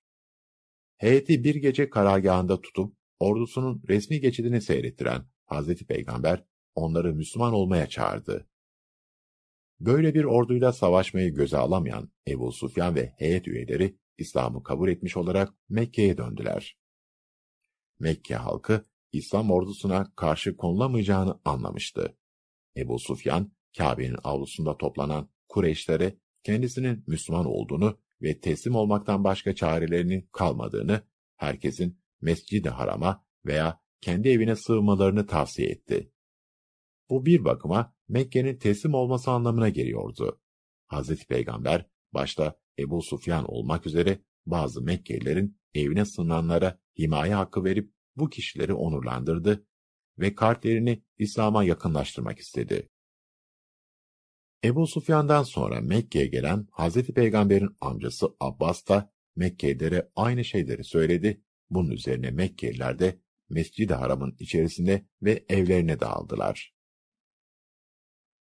Dört koldan aynı anda Mekke'ye girilmesini planlayan Peygamberimiz, komutanlarına mecbur kalmadıkça savaşmamalarını, kaçanları takip etmemelerini, yaralı ve esirleri öldürmemelerini ve Safa tepesinde kendisiyle buluşmalarını bildirdi. Kendisi merkezi birliğin başında bulunan Hazreti Peygamber, Mekke'nin yukarı kısmından kuzeybatı yolunu takip ederek etrafındaki muhacirin ve ensarla birlikte Allah'a hamd ve şükürler ederek Mekke'ye girdi ve diğer birliklerle Safa tepesinde buluştu. Mekke fethedilmişti. Kimsenin onuru kırılmadan, ciddi bir direnişle karşılaşmadan, çok kan dökülmeden Mekke, Hazreti Peygamber'in önce hicretini, sonra da fethini görmüştü. Daha sonra Mescid-i Haram'a giden Peygamber Efendimiz Hacer-i Esved'i selamlayıp öptü ve Kabe'yi tavaf etti. Yaptığı konuşmada Mekke'nin harem olduğunu ve bu statüsünün devam edeceğini hac ve Kabe idaresiyle ilgili Sidane ve Sikaye. Sidane, Kabe'nin bakımı ve Sikaye, hacılara su temini dışındaki bütün görevleri kaldırdığını belirtti. Arkasından genel af ilan etti. Peygamber Efendimiz yaptığı açıklamayla Mescid-i Haram'a sığınanların, daha önce belirtilen kişilerin evlerine sığınanların ve silahlarını bırakıp evlerine dönenlerin emniyette olduğunu, esir alınanların öldürülmeyeceğini ve hiç kimsenin takibata uğramayacağını bildirdi. Resulullah, cezalandırma imkanı bütünüyle ve haklı olarak eline geçtiği halde 20 yıldır her fırsatta kendisine ve Müslümanlara düşmanlık yapmış olan Kureyşleri affederek insanlık tarihinde eşine az rastlanır bir merhamet örneği göstermişti. Mekke fethi günü aynı zamanda gerçek bir merhamet günü oldu. Kimsenin malına dokunulmadı ve esirler serbest bırakıldı. Sadece Hz. Peygamberle Müslümanlara karşı şiddetli düşmanlıklarıyla tanınan on kadar kişi genel af kapsamının dışında bırakıldı. Hz. Peygamber başından beri tevhid inancının sembolü olan Kabe'nin içindeki ve çevresindeki bütün putları ve diğer şirk alametlerini temizlettikten sonra Kabe'nin içinde iki rekat namaz kıldı. Sonra Bilal Habeşi'den Kabe'nin damına çıkıp ezan okumasını istedi. Bilal Habeşi'nin ezan okumasıyla Kureyşler, kadınlı erkekli, Peygamber Efendimizin huzuruna gelerek Müslüman oldular. Hazreti Peygamber sallu ala seyyidina fetih sonrası yaptığı konuşmasında özellikle Allah'ın varlığı ve birliği üzerinde durdu. Cahiliye döneminin faiz, kan ve mal davalarının kaldırıldığını belirtti ve bazı hukuki konuları açıkladı. Sonrasında cahiliye dönemi kibrinin ve atalarla övünmenin kaldırıldığını, herkesin Adem'in nesli olduğunu, onunsa topraktan yaratıldığını söyleyerek Allah katında en iyiniz takva sahibi olanınızdır, dedi. Hz. Peygamber Mekke fethinden sonra bazı sahabileri şehrin çevresindeki kabilelere ait putları yıkmak üzere görevlendirdi. Yıkılan putlar arasında Menat, Suva ve Uzza bulunuyordu. Ardından yine şehre yakın bazı kabileleri İslamiyet'e davet etmek için bazı sahabiler kumandasında seriyeler düzenledi. Fetihten sonra bir süre daha Mekke'de kalan Peygamber Efendimiz, Attab bin Esid'i Mekke'ye vali tayin edip Muaz bin Cebel'i de yeni Müslüman olanlara Kur'an'ı ve dini esasları öğretmekte görevlendirdi. Mekke'de kimsenin malına mülküne el konulmadı ve onlara mağlupluk hissi yaşatılmadı. Tersine kısa süre sonra fethedenlerle Mekkeliler eşit konuma geldi. Daha sonra Hevazin kabilelerine karşı Huneyn gazvesini gerçekleştirdi. Ardından Medine'ye döndü. Mekke'nin fethiyle birlikte Kureyş müşriklerinin Hz. Peygamber ve Müslümanlara karşı olan düşmanlığı sona ermiş, Yarımada'da İslam'ın yayılışının önündeki engeller kalkmıştı. Müşriklere son çağrı Mekke'nin fethiyle şehrin ve Kabe'nin idaresi, Müslümanların eline geçmiş ve birçok müşrik Arap kabilesi, İslam'a girmiş olmakla birlikte putperest inançlarını devam ettiren kabilelerde kalmıştı. Hicretin 9. yılında 631'de hac ibadeti farz kılındığında Hazreti Peygamber henüz İslam'a girmeyen müşriklerin de hacca geleceğini ve bazılarının adetleri olduğu üzere Kabe'yi çıplak tavaf edeceğini bildiğinden o yıl bizzat hacca gitmedi ve Hazreti Ebubekir'i hac emiri olarak görevlendirdi. Hazreti Ebubekir'in 300 hacı adayıyla birlikte Mekke'ye hareket etmesinden kısa bir süre sonra Tevbe suresinin müşriklerle daha önce yapılmış olan antlaşmaları konu alan ilk ayetleri nazil oldu. Bunun üzerine Resulullah bu ayetlerdeki müşriklere yönelik bir tür ultimatom içeren hükümleri bildirmesi için kendi ailesinden Hazreti Ali'yi Mekke'ye gönderdi. Hazreti Ali yolda kafileye yetişti ve durumu Hazreti Ebubekir'e anlattı. Hac ibadeti Hazreti Ebubekir'in idaresinde ifa edilirken Hazreti Ali bayramın birinci günü Mina'da Tevbe suresinin ilk ayetlerini okuduktan sonra müşriklere dört maddelik şu ultimatomu açıkladı. 1. Müşrikler bu seneden sonra Kabe'ye yaklaştırılmayacaktır. 2. Kabe'yi çıplak tavaf etmek artık yasaklanmıştır. 3. Müminlerden başkası cennete giremeyecektir.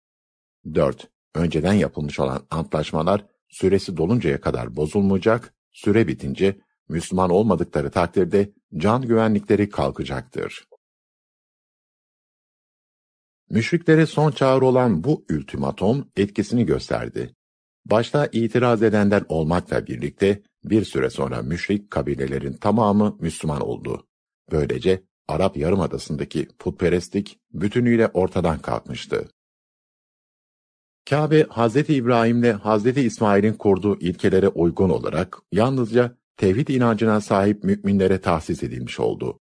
Tevbe suresinin 29. ayetiyle de başta ehli kitap olmak üzere diğer din mensuplarına cizye ödemeleri şartıyla can ve mal güvencesi sağlanması ve kendi dinlerinde kalma hürriyeti verilmesi şeklindeki temel İslami anlayış uygulamaya koyuldu.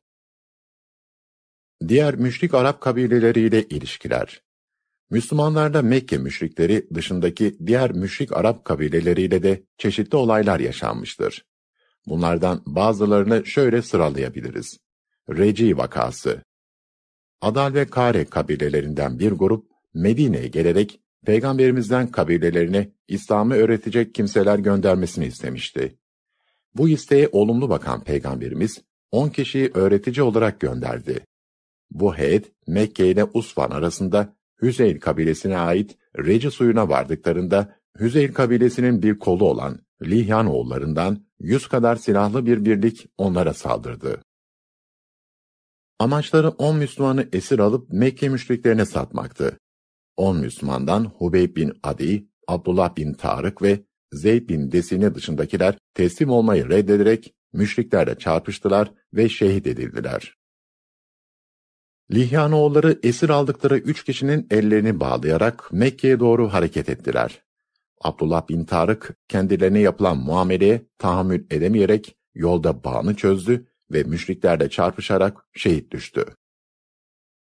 Müşrikler Hubeyb'le Zeyd'i Mekke'ye götürerek Bedir'de öldürülen yakınlarının intikamını almak isteyen Mekkelilere sattılar.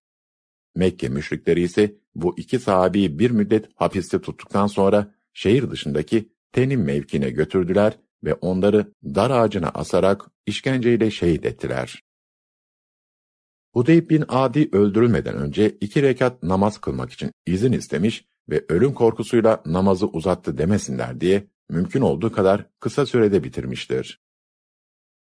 Onun kıldığı bu namaz daha sonra İslam tarihi boyunca haksız yere öldürüldüklerine inanan Müslümanların uyguladığı bir geleneğe dönüşmüştür. Reci hadisesi Medine'de büyük bir üzüntüyle karşılandı. Peygamber Efendimiz Misille'de bulunmak amacıyla 200 kişilik bir kuvvetle Beni Lihyan kabilesi üzerine sefer düzenledi. Ancak İslam ordusunun gelişini haber alan Lihyan oğulları dağlara çekilmiş olduklarından Peygamber Efendimiz iki gün onların topraklarında kaldıktan sonra Medine'ye döndü. Bir-i Maune faciası Reci vakasından kısa bir süre sonra Amir bin Sasa'nın kabilesinin reisi Ebu Bera Amir bin Malik Medine'ye gelerek Peygamberimizden İslamiyet hakkında bilgi aldı. Kendisi Müslüman değildi ama kabilesine İslam'ı anlatacak bazı kimselerin gönderilmesini istiyordu. Peygamber Efendimiz can güvenlikleri konusunda kesin söz aldıktan sonra Münzir bin Amr başkanlığında Kur'an'ı çok iyi bilen, çoğu ensar ve ehli suffeden 70 veya 40 kişilik bir grubu görevlendirdi. Bu sahabiler Medine-Mekke yolu üzerindeki bir Maune'ye gelince içlerinden Haram bin Milhan adlı sahabi Hazreti Peygamber'in mektubunu Amir bin Sasa kabilesinin reisine götürmekle görevlendirildi. Bu sırada Amir bin Malik'in öldüğüne dair bir haber üzerine Haram bin Milhan mektubu Amir bin Malik'in yeğeni Amir bin Tufeil'e verdi ve yanındakileri İslam'a davet etti. Fakat öteden beri Hazreti Peygamber'e ve Müslümanlara karşı kim besleyen Amir bin Tufeil, elçiyi öldürttüğü gibi biri Maune'de bulunan İslam heyetine saldırmak üzere kabile mensuplarını da kışkırttı. Ancak Amir bin Malik heyettekilerin hayatlarını garantiye aldığını ilan etmiş olduğu için halk Amir bin Tufeil'in saldırı kışkırtmasına uymadı. Bunun üzerine Amir bin Tufeil aralarında dostluk bulunan Beni Süleym kabilesinin bazı kollarını kışkırtarak silahlı bir grup topladı. Müslümanlarsa hiçbir şeyden habersiz oldukları yerde bekliyordu. Birden silahlı grubun saldırısına uğradılar. 70 kişilik Müslüman topluluğun 3 kişi hariç hepsi şehit edildi. Bu üç kişinin ikisi o sırada kafilenin develerini otlattığı için sağ kalmıştı. Ka'b bin Zeyd isimli sahabi ise öldü zannedilip bırakılmıştı. Sağ kalan iki kişiden biri Münzir bin Muhammed, arkadaşlarının şehadetine tahammül edemeyerek müşriklere saldırdı ve o da şehit edildi. Esir alınan Amir bin Ümeyye ise Amir bin Tufeyl tarafından annesinin azat ada yani köleyi özgür bırakma için serbest bırakıldı. Peygamber Efendimiz asabının uğradığı bu acı olaya o kadar üzüldü ki yaklaşık 40 gün her sabah namazında bunu yapanlara beddua etti. Bu faciaya sebep olan Beni Amir bin Sasa'nın cezalandırılması için Peygamberimiz Rebiül Evvel 8 Temmuz 629 tarihinde bir birlik gönderdi. Ani bir gece baskını düzenleyen birlik birçok kadını esir aldı. Aynı kabileye ait hayvanları da ele geçirdiler. Bir süre sonra Beni Amir bin Sasa'dan Müslüman olan bir heyet, Peygamberimizin huzuruna geldi ve esir alınan kadınların iade edilmesini istedi. Peygamberimiz arkadaşlarıyla bu isteği görüştü. Kadınların da İslamiyet'i kabul etmeleri üzerine onlar serbest bırakıldı. Beni Müstalik Savaşı Müstalik kabilesi reisi Haris bin Ebu Dırar, Medine'ye saldırma kararı almıştı. Bu haber Medine'ye ulaşınca Peygamber Efendimiz bin kişilik bir kuvvetle Medine'den hareket etti. İki ordu Müreysi kuyusunun başında karşılaştı. Peygamberimiz önce Hazreti Ömer'i göndererek onları İslam'a davet etti. Müstalik oğulları bu daveti kabul etmeyince savaş başladı ve Müslümanlar galip geldiler. Beni Müstalik'ten alınan esirler arasında kabilenin lideri Haris'in kızı Cüveyriye'de bulunmaktaydı.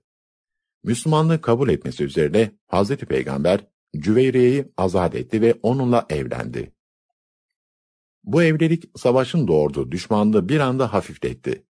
Evlilik dolayısıyla Müstalikoğullarının Hz. Peygamber'in akrabası durumuna geldiğini düşünen Müslümanlar, zarif bir harekette kendi paylarına düşen bütün esirleri serbest bıraktılar. Müslümanların bu beklenmeyen güzel davranışı karşısında Beni Müstalik kabilesinin tamamı Müslüman oldu. Kabilenin reisi Haris bin Ebu Dirar, Hz. Peygamber'in yanına gelerek İslam'ı kabul ettiğini açıkladı. Huneyn Hevazin Savaşı Mekke'nin fethedilmesi ve halkın Müslüman olması, Mekke ile birlikte hareket eden müşrik Hevazin kabilesini çok etkilemişti. Bu kabilenin bir kolu da Taif'te oturan Sakif kabilesiydi. Sıranın kendilerine geldiğini düşünen bu iki büyük kabile, Müslümanlara karşı birleşerek Hevazin lideri Malik bin Af komutasında savaş hazırlığına başladı.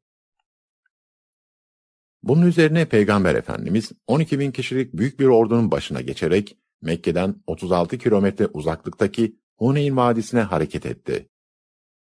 Bazıları ordunun büyüklüğüne bakarak bu ordunun yerilmesi mümkün değil diyordu. Müşrik Hevazin kabilesinin 30 yaşlarındaki genç lideri Malik bin Avs'a kendince bir taktik uyguluyordu. O, askere cesaret vermek, cepheden kaçmalarını önlemek ve bir ölüm kalın savaşına girmelerini sağlamak için kabilesinin kadınlarını, çocuklarını ve tüm hayvanlarını savaş alanına getirmişti. Bunun sebebi askerin zor durumda kalması halinde bile kaçmalarını önlemekti. Düşman komutanı savaştan çok iyi anlayan, yaşlı bir asker olan Düreyd bin Sımme'nin yenilgiye uğrayan askeri hiçbir şeyin geri çeviremeyeceği uyarısına aldırmadı. Sakiflilerde Uzza putunun yıktırılması üzerine kendi putları Latın'da tahrip edileceğinden korkup Hevazinlere katılmışlardı.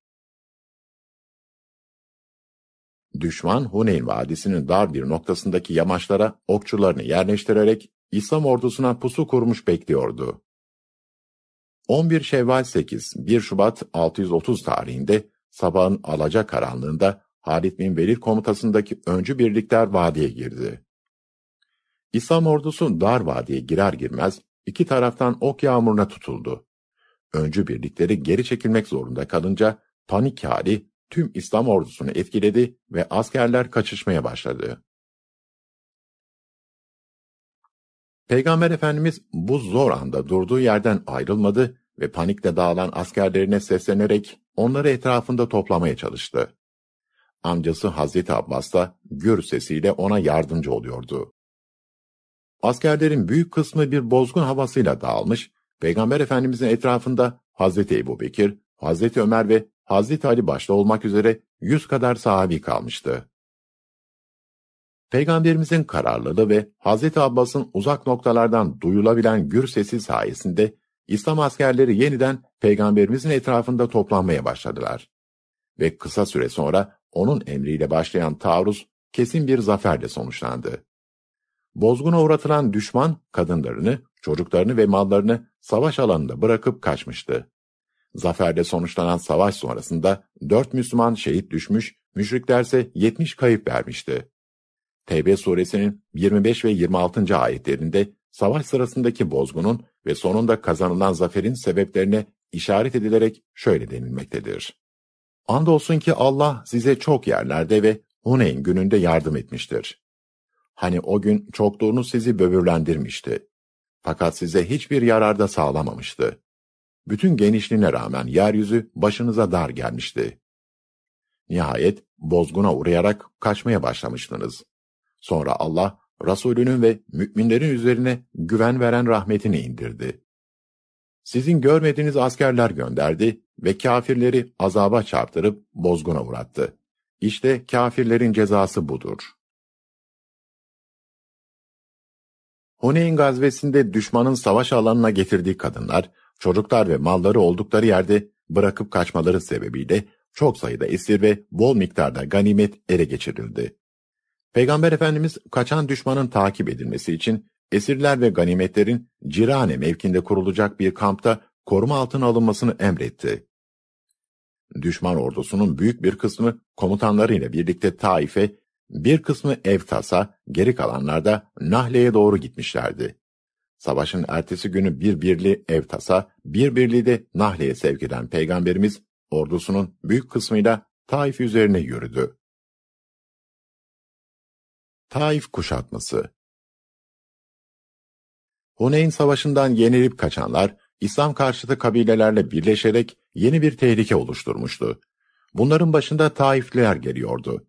Taif halkı, peygamberliğin 10. yılından itibaren İslam'a karşı olan tavrını ortaya koymuştu. Peygamber Efendimiz'i ve Müslümanları hicveden şairler, İslam aleyhine çalışan çeşitli kişi ve gruplar Taif'e kaçıp sığınıyordu. Taif, müşrikler için adeta cahiliye dönemi Mekke'si gibi yeni bir merkez olmuştu. Peygamber Efendimiz Huneyn gazvesinin ardından Taif üzerine yürümeye karar verdi. Bu arada kaçan düşman kuvvetlerinin takip için Evras'a gönderilen birlik, Hevazinlerle yaptığı savaşı kazanmıştı. Burada ele geçirilen ganimetler ve esirler de Cirane kampına götürüldü. Taif, müşrikler için adeta cahiliye dönemi Mekke'si gibi yeni bir merkez olmuştu. Peygamber Efendimiz Taif kalelerine sığınan Sakıflileri ve Hevazinleri bir ay kadar süren bir kuşatma altına aldı. Fakat haram ayların yaklaşmasıyla kuşatmayı kaldırdı. Peygamberimiz Taif'ten ayrılırken bazıları ondan Taifler aleyhinde bedduada bulunmasını istedi.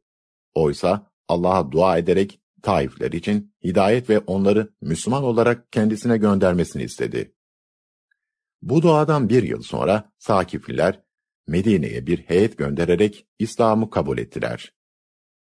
Peygamber Efendimiz Taif kuşatmasının ardından Huneyn'de ele geçirilen esir ve ganimetlerin bekletildiği Cirane'ye vardı ve burada ganimetleri paylaştırdı. Bu sırada Hevazinlerden gelen bir heyet Müslüman olduklarını söyleyip esirlerin ve mallarının iade edilmesini istedi. Peygamberimiz esirleriyle malları arasında tercih yapmalarını söyleyince esirlerini geri aldılar. Cirane'de ihrama giren Peygamber Efendimiz Mekke'ye gitti ve umre yaptıktan sonra Medine'ye döndü. Kalbini yarıp da mı baktın? Peygamber Efendimiz aralarında Üsame bin Zeyd'in de bulunduğu bir grup Müslümanı Cüheyne kabilesinin bir oymağını yola getirmekte görevlendirmişti. Müslümanlar o oymağa baskın yaptılar. İki taraf arasında şiddetli bir vuruşma başladı. Düşman tarafındaki adamlardan biri iyi dövüşüyordu. Saldırınca şiddetli bir şekilde saldırıyor, kaçanları korurken de onları iyi himaye ediyordu. Üsame ile bir başka sahibi bu adamı kıstırdılar. Adam etrafının sarıldığını görünce La ilahe illallah dedi. Üsame'nin yanındaki sahabi kelime-i tevhidi duyunca geri çekildi. Çünkü Resulullah'tan aldıkları talimat böyleydi. Müslüman olduğunu söyleyenler öldürülmeyecekti. Fakat Üsame adamın bu sözüne önem vermeyip onu öldürdü. Medine'ye döndükleri zaman olayı Peygamber Efendimiz'e anlattılar. Şefkat peygamberi çok sevdi Üsame'yi şiddetle azarladı. Üsame, o adamı La ilahe illallah dediği halde öldürdün öyle mi? Üsame kendini savunarak, Ya Resulallah, adam kelime-i tevhidi ölümden kurtulmak için söyledi dedi. İşte o zaman Resulullah Efendimiz Üsame'ye cevabını hiçbir zaman veremeyeceği şu soruyu yöneltti. Adamın kalbini yarıp da içine mi baktın? Peygamber Efendimizin durmadan tekrarladığı bu soru karşısında son derece üzülen Üsame kendi kendine keşke yeni Müslüman olsaydım da Resulullah'ı bu kadar üzüp ondan bu azarı işitmeseydim diye söylendi. Yahudilerle ilişkiler Daha önce bahsedildiği gibi Peygamber Efendimiz Medine'ye hicret ettikten sonra burada yaşayan Beni Kaynuka, Beni Nadir ve Beni Kurayza Yahudileriyle Medine Sözleşmesi adı verilen barış ve birlikte yaşamayı öngören antlaşma imzalamıştı. Ancak zamanla Yahudiler bu antlaşmaya aykırı davranmaya başladılar ve Müslümanlara karşı cephe aldılar. Beni Kaynuka Savaşı Medine Sözleşmesi'nin üzerinden fazla zaman geçmeden kuyumculukta yaşamlarını sürdüren ve Yahudilerin en cesur sayılan Kaynuka Yahudileri bu antlaşmaya aykırı hareket etmeye başladılar. Müslümanların Mekke müşriklerine karşı zafer kazandı, Bedir Savaşı'ndan sonra kin ve hasetlerini iyice açığa vurdular. Bu sırada alışveriş için Beni Kaynuka çarşısına giden Müslüman bir kadının tacize uğraması ve yardım için gelen sahabinin tacizi yapan Yahudi'yi öldürmesi, kendisinin de orada bulunan Yahudiler tarafından şehit edilmesi üzerine antlaşma bozulmuş oldu. Kaynuka Yahudileri sen bizi savaş bilmeyen Mekkeliler mi sanıyorsun? Biz savaşa hazırız diye Hazreti Peygamber'e meydan okudular. İslam ordusu hicretin ikinci yılı Şevval ayı ortalarında Beni Kaynuka'yı kuşattı. Kuşatma 15 gün sürdü. Kaynuka oğulları diğer Yahudi kabileleri ve münafıklardan bekledikleri yardımı göremeyince teslim olmaya mecbur oldular. Antlaşmayı bozdukları, vatana ihanet ettikleri için ciddi bir ceza gerekiyordu. Beni Kaynuka, Beni Nadir ve Beni Kurayza Yahudileriyle Medine Sözleşmesi imzalandı.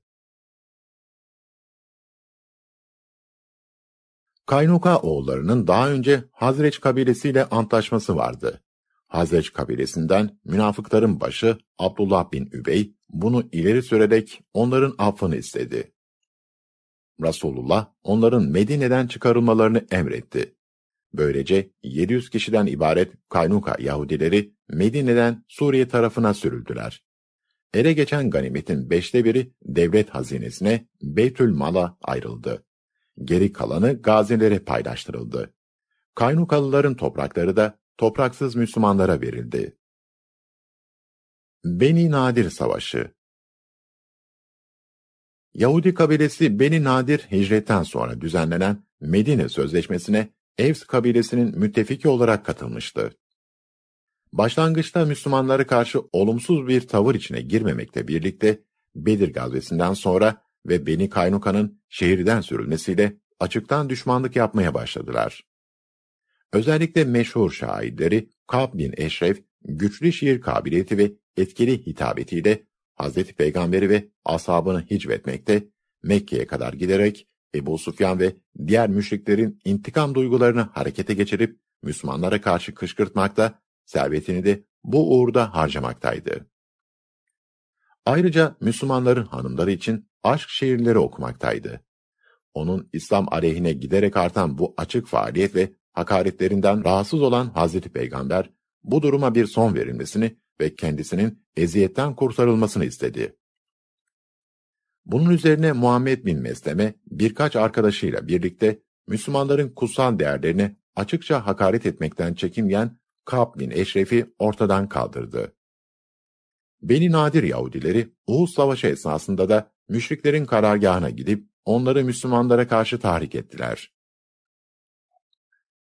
Bunun yanında zaman zaman Müslümanlarla çatışmak istemiş ve Hazreti Peygamber'e suikast teşebbüslerinde bulunmuşlardı. Hazreti Peygamber kendilerini uyarıp antlaşmaya riayet etmelerini istemişse de olumlu sonuç alamamıştı. Peygamber Efendimiz ortak ödenmesi gereken bir diyet konusunu görüşmek üzere Hazreti Ebu Bekir, Hazreti Ömer, Hazreti Ömer ve Hazreti Ali ile birlikte Beni Nadir Yahudilerine gitti. Nadiroğulları peygamberimizi iyi karşılamakla birlikte oturdukları yerin damından taş yuvarlamak suretiyle onu öldürmeye teşebbüs ettiler. Durumu fark eden Hazreti Peygamber, beraberindekilerle birlikte oradan ayrılarak şehre döndü. Beni Nadir'in bu son suikast teşebbüsleriyle Medine Antlaşması açık ihlal edilmişti. Hazreti Peygamber kabileye haber göndererek 10 gün içinde şehri terk etmelerini istedi. Nadiroğulları Medine'yi terk etmek üzere hazırlıklara başlamışken, münafık Abdullah bin Übey kendilerine yardımcı olacağını söyleyerek onları vazgeçirdi. Bunun üzerine Resulullah onları kuşatarak antlaşmaya davet etti. Önceleri direnmeye karar veren Yahudiler 15 gün süren kuşatmadan sonra götürebilecekleri mallarıyla birlikte kadın ve çocuklarını da yanlarına alarak 600 deve yüküyle kafil halinde Medine'yi terk etmeye razı oldular. Bir kısmı Hayber'e, bir kısmı da Suriye'ye gidip Ezriyat'a yerleşti. Beni Kurayza Savaşı Beni Kaynuka ve Beni Nadir'in anlaşmalarına sadık kalmadıkları ve Hz. Peygamber'e ihanet ettikleri gerekçesiyle sürgün edilmesinden sonra Medine'de sadece Beni Kurayza Yahudileri kalmıştı. Beni Kurayza Yahudileri Medine Sözleşmesi'ne göre şehrin savunmasına katılmaları gerektiği halde Hendek gazvesi sırasında bu şartı ihlal etmiş ve sürgünden sonra Hayber'e yerleşen Beni Nadir'in reisi Huyey bin Ahtab'ın etkisiyle onlarla ittifak kurmuştu. Halbuki Hz. Peygamber kendisiyle anlaşmalı oldukları için Hendek gazvesi sırasında Beni Kurayza'nın ikamet ettiği tarafa hendek kazdırmamış, ayrıca hendek kazımında kullanılmak üzere kazma, kürek gibi malzemelerin bir kısmı Beni Kurayza'dan temin edilmişti. Hendek gazvesinin en kritik anında Beni Kurayza'nın ihanet etmesi Müslümanları zor durumda bırakmıştı. Hazreti Peygamber Hendek gazvesinden sonra evine döndüğünde öğle vakti gelen vahiy üzerine Bilal-i Habeşi'yi çağırarak ashabına ikindi namazını Beni Kurayza topraklarında kılmalarını duyurmasını emretti. Ardından zırhını giyip silahlarını kuşatarak atına bindi. Sancağı Hazreti Ali'ye vererek öncü birliklerle gönderdi. Kendisi de Medine'de Abdullah bin Ümmü Mektum'u vekil bırakıp etrafında süvari ve piyade birlikleri olduğu halde sefere çıktı. Hazreti Peygamber'den önce Beni Kurayza kaleleri önüne varmış olan Hazreti Ali, burada Yahudilerin Hazreti Peygamber ve hanımları hakkında çok kötü sözler söylediklerini duydu. Bunları duyup üzüleceğini düşündüğü için Hazreti Peygamber'den onların bulunduğu yere yaklaşmamasını istedi. Resulullah Hazreti Musa'nın daha ağır durumlarla karşılaştığını hatırlattı ve kendisini görmeleri halinde Beni Kurayza'nın hiçbir şey söyleyemeyeceğini ifade ederek onların karelerine kadar ilerledi. Hazreti Peygamber buradan Yahudi ileri gelenlerine teker teker seslenerek onları Müslüman olmaya davet etti. Olumsuz cevap vermeleri üzerine Allah ve Resulünün emrine boyun eğip kalelerinden inmelerini ve teslim olmalarını istedi. Bu teklifi de kabul edilmeyince çatışma başlamış oldu. Beni Kurayza 15 veya 25 gün boyunca kuşatıldı ve bu arada karşılıklı olarak şiddetli ok ve taş atışları yaşandı. Müslümanlar 3000 savaşçı ve 36 süvariden oluşurken Beni Kurayza savaşçıları 600-700 civarındaydılar. Bu arada münafıklar Beni Kurayza'ya giderek onları Müslümanlara teslim olmamaya çağırıyor direnmeye devam etmeleri halinde kendilerine yardımda bulunacaklarına söz veriyorlardı. Kuşatma dolayısıyla çaresiz kalan ve münafıkların vaat ettiği yardımın gelmediğini gören Yahudiler, Hazreti Peygamber'de müzakerelerde bulunmaya karar verdiler. Beni Nadir'in şartlarıyla yeni mal ve silahlarını bırakıp birer deve yükü eşyayla Medine'den ayrılmayı önerdiler. İki yıl önce müsamaha gösterip Medine'den ayrılmak üzere serbest bıraktığı Beni Nadir'in Hendek gazvesi sırasında kendisine karşı düşman saflarında yer aldığını görmüş olan Hazreti Peygamber bu teklifi kabul etmedi ve sadece kayıtsız şartsız teslim olabileceklerini söyledi. Kuşatma dolayısıyla çaresiz kalan Beni Kurayza, Hazreti Peygamber'in vereceği hükme razı olarak karelerinden indiler ve teslim oldular. Beni Kurayza Yahudileri bizim hakkımızda Saad karar versin dediler. Bunun üzerine Evs kabilesinden Sa'd bin Muaz hasta yatağından kaldırılıp hakemlik için Hazreti Peygamber'in karargahına getirildi. Yahudilerin kendi tayin ettikleri hakem Sa'd, bülü çağına girmiş, savaşçı erkeklerin idam edilmesine, kadınların ve çocukların esir alınmasına, mallarınsa ganimet statüsüne tabi tutulmasına karar verdi. Hayber'in fethi Hayber, Medine'nin 180 kilometre kadar kuzeyinden itibaren başlayan geniş vadide Medine-Suriye yolu üzerinde yer alan ve Yahudilerin yaşadığı önemli bir ticaret ve ziraat merkeziydi. Hz. Peygamber Mekkelilerle imzaladığı Hudeybiye anlaşmasından sonra Hayber'in Müslümanlar için arz ettiği tehlikeyi düşünmeye başladı. Çünkü Medine'den çıkarıldıktan sonra Hayber'e yerleşen Beni Nadir Yahudileri buradaki soydaşlarıyla birlikte Medine'ye karşı büyük bir düşmanlık faaliyeti içine girmiş, Mekkeli müşriklerin yanı sıra bazı Arap kabileleriyle de anlaşarak bir ittifak meydana getirmişlerdi. Hendek gazvesi onların bu faaliyetlerinin bir sonucuydu. Resulullah Hudeybiye'den döndükten kısa bir süre sonra Hayber üzerine yürümeye karar verdi ve 200'ü süvari olmak üzere 1600 kişilik bir kuvvetle Medine'den ayrıldı. Durumdan haberdar olan Hayberliler, Müslümanlara karşı hazırlık yapmaya başladılar. Rivayetlere göre 20 bin veya en az 10 bin savaşçıları vardı. Ayrıca sağlamlığıyla ünlü kalelerinde savunma avantajına sahiptiler. Silah ve cephaneleri de boldu. Müslüman ordusu Hayber'in kalelerini kuşattı. Bir ay kadar süren ve bazen çok çetin mücadelelere sahne olan kuşatma sonunda Hayber'deki yedi müstahkem kalenin dördü savaşta, üçü de sulh yoluyla ele geçirildi. Hayber kalelerinin en büyüğü olan Kamus'u fetheden Hazreti Ali başta olmak üzere Müslümanların büyük kahramanlık gösterdiği savaşta 93 Yahudi öldü. Müslümanlardan şehit olanların sayısı ise 15-20 kadardı. Peygamber Efendimiz Hayber Yahudilerinin hayatını bağışlayarak kendilerine memleketlerini terk etme izni verdi. Buna karşılık onlar önemli miktarda hurma yetiştirilen arazilerinde yarıcı yani %50 hisse olarak kalmalarına müsaade edilmesini istediler. Hz. Peygamber bu teklifi kabul etti. Hayber'den sonra Vadil Kura ve Fedek halkıyla da benzer anlaşmalar yapıldı. Hayber'de çok sayıda hayvan, ev eşyası, tekstil ürünleri ve mücevherat ele geçirildi. Bu ganimetler sayı, çeşit ve maddi değeri açısından Hz. Peygamber dönemindeki en zengin ganimetlerden biriydi. Ganimetler arasında yer alan Yahudilerin kutsal kitabı Tevrat'ın nüshaları Hz. Peygamber tarafından sahiplerine iade edildi. Kuşatma devam ederken Hayberli bir Yahudinin kölesi olan Yesar isimli zenci bir çoban, Hz. Peygamber'in huzuruna gelerek İslamiyet hakkında bilgi aldı ve iman edip Müslümanlar safında savaşa katılmaya karar verdi.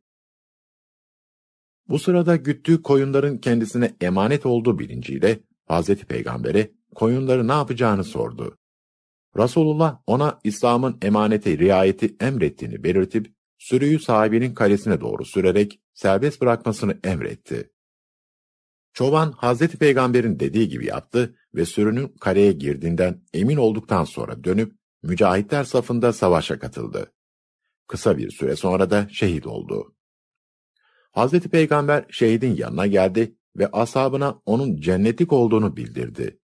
Böylece Müslüman olduktan sonra bir vakit namaz dahi kılma imkanı bulamadan şehit düşen çoban, ashab arasında hiç namaz kılmadan cennete giren kişi kimdir sorusunun cevabı olarak hatıralarda yer etti. Hayber'in fethinin ardından Yahudi reislerinden birinin hanımı olan Zeyd bin Haris bir koyun keserek Resulullah'ı ziyafete davet etti. Fakat asıl maksadı onu zehirlemekti. Hazreti Peygamber yanına Bişir bin Bera'yı da alarak bu davete gitti. Ancak ilk lokmada yemeğe zehir karıştırıldığını anladı ve lokmasını yutmadan çıkardı. Kendisiyle beraber bulunan Bişir bin Bera ise zehirlenmenin etkisiyle öldü. Hazreti Peygamber, Hayber esirleri arasında bulunan Yahudi reislerinden Huyey bin Ahtab'ın kızı Safiye'yi azat edip eş olarak almıştır. Hristiyanlarla ilişkiler Arap Yarımadası'nda yaşayan dini gruplardan biri de Hristiyanlardı. Özellikle Bizans İmparatorluğu'nun etkisiyle birçok Arap kabilesi Hristiyanlığı kabul etmişti. Arabistan'ın güneyindeki Yemen'de yer alan Necran, Hristiyanların yoğun olarak yaşadığı bir merkezdi. Kuzey Arabistan'da Kuda, Lam, Gassan, Tarip vesaire Arap kabileleri Hristiyan idiler. Öte yandan İslam topraklarına komşu olan bazı devletler de Hristiyandı. Bizans ve Habeşistan bunların başında geliyordu. Peygamber Efendimiz gerek Arabistan Yarımadası'ndaki Hristiyan kabilelerle gerekse Yarımada çevresindeki Hristiyan devletlerle çeşitli ilişkiler gerçekleştirmiştir. Peygamber Efendimiz bunlara İslam'a davet mektupları göndermiş, ayrıca çeşitli sebeplerle bazı savaşlar yapmıştır. Mute Savaşı Mute, Lut Gölü'nün güneyinde Kudüs'e 50 kilometre mesafededir.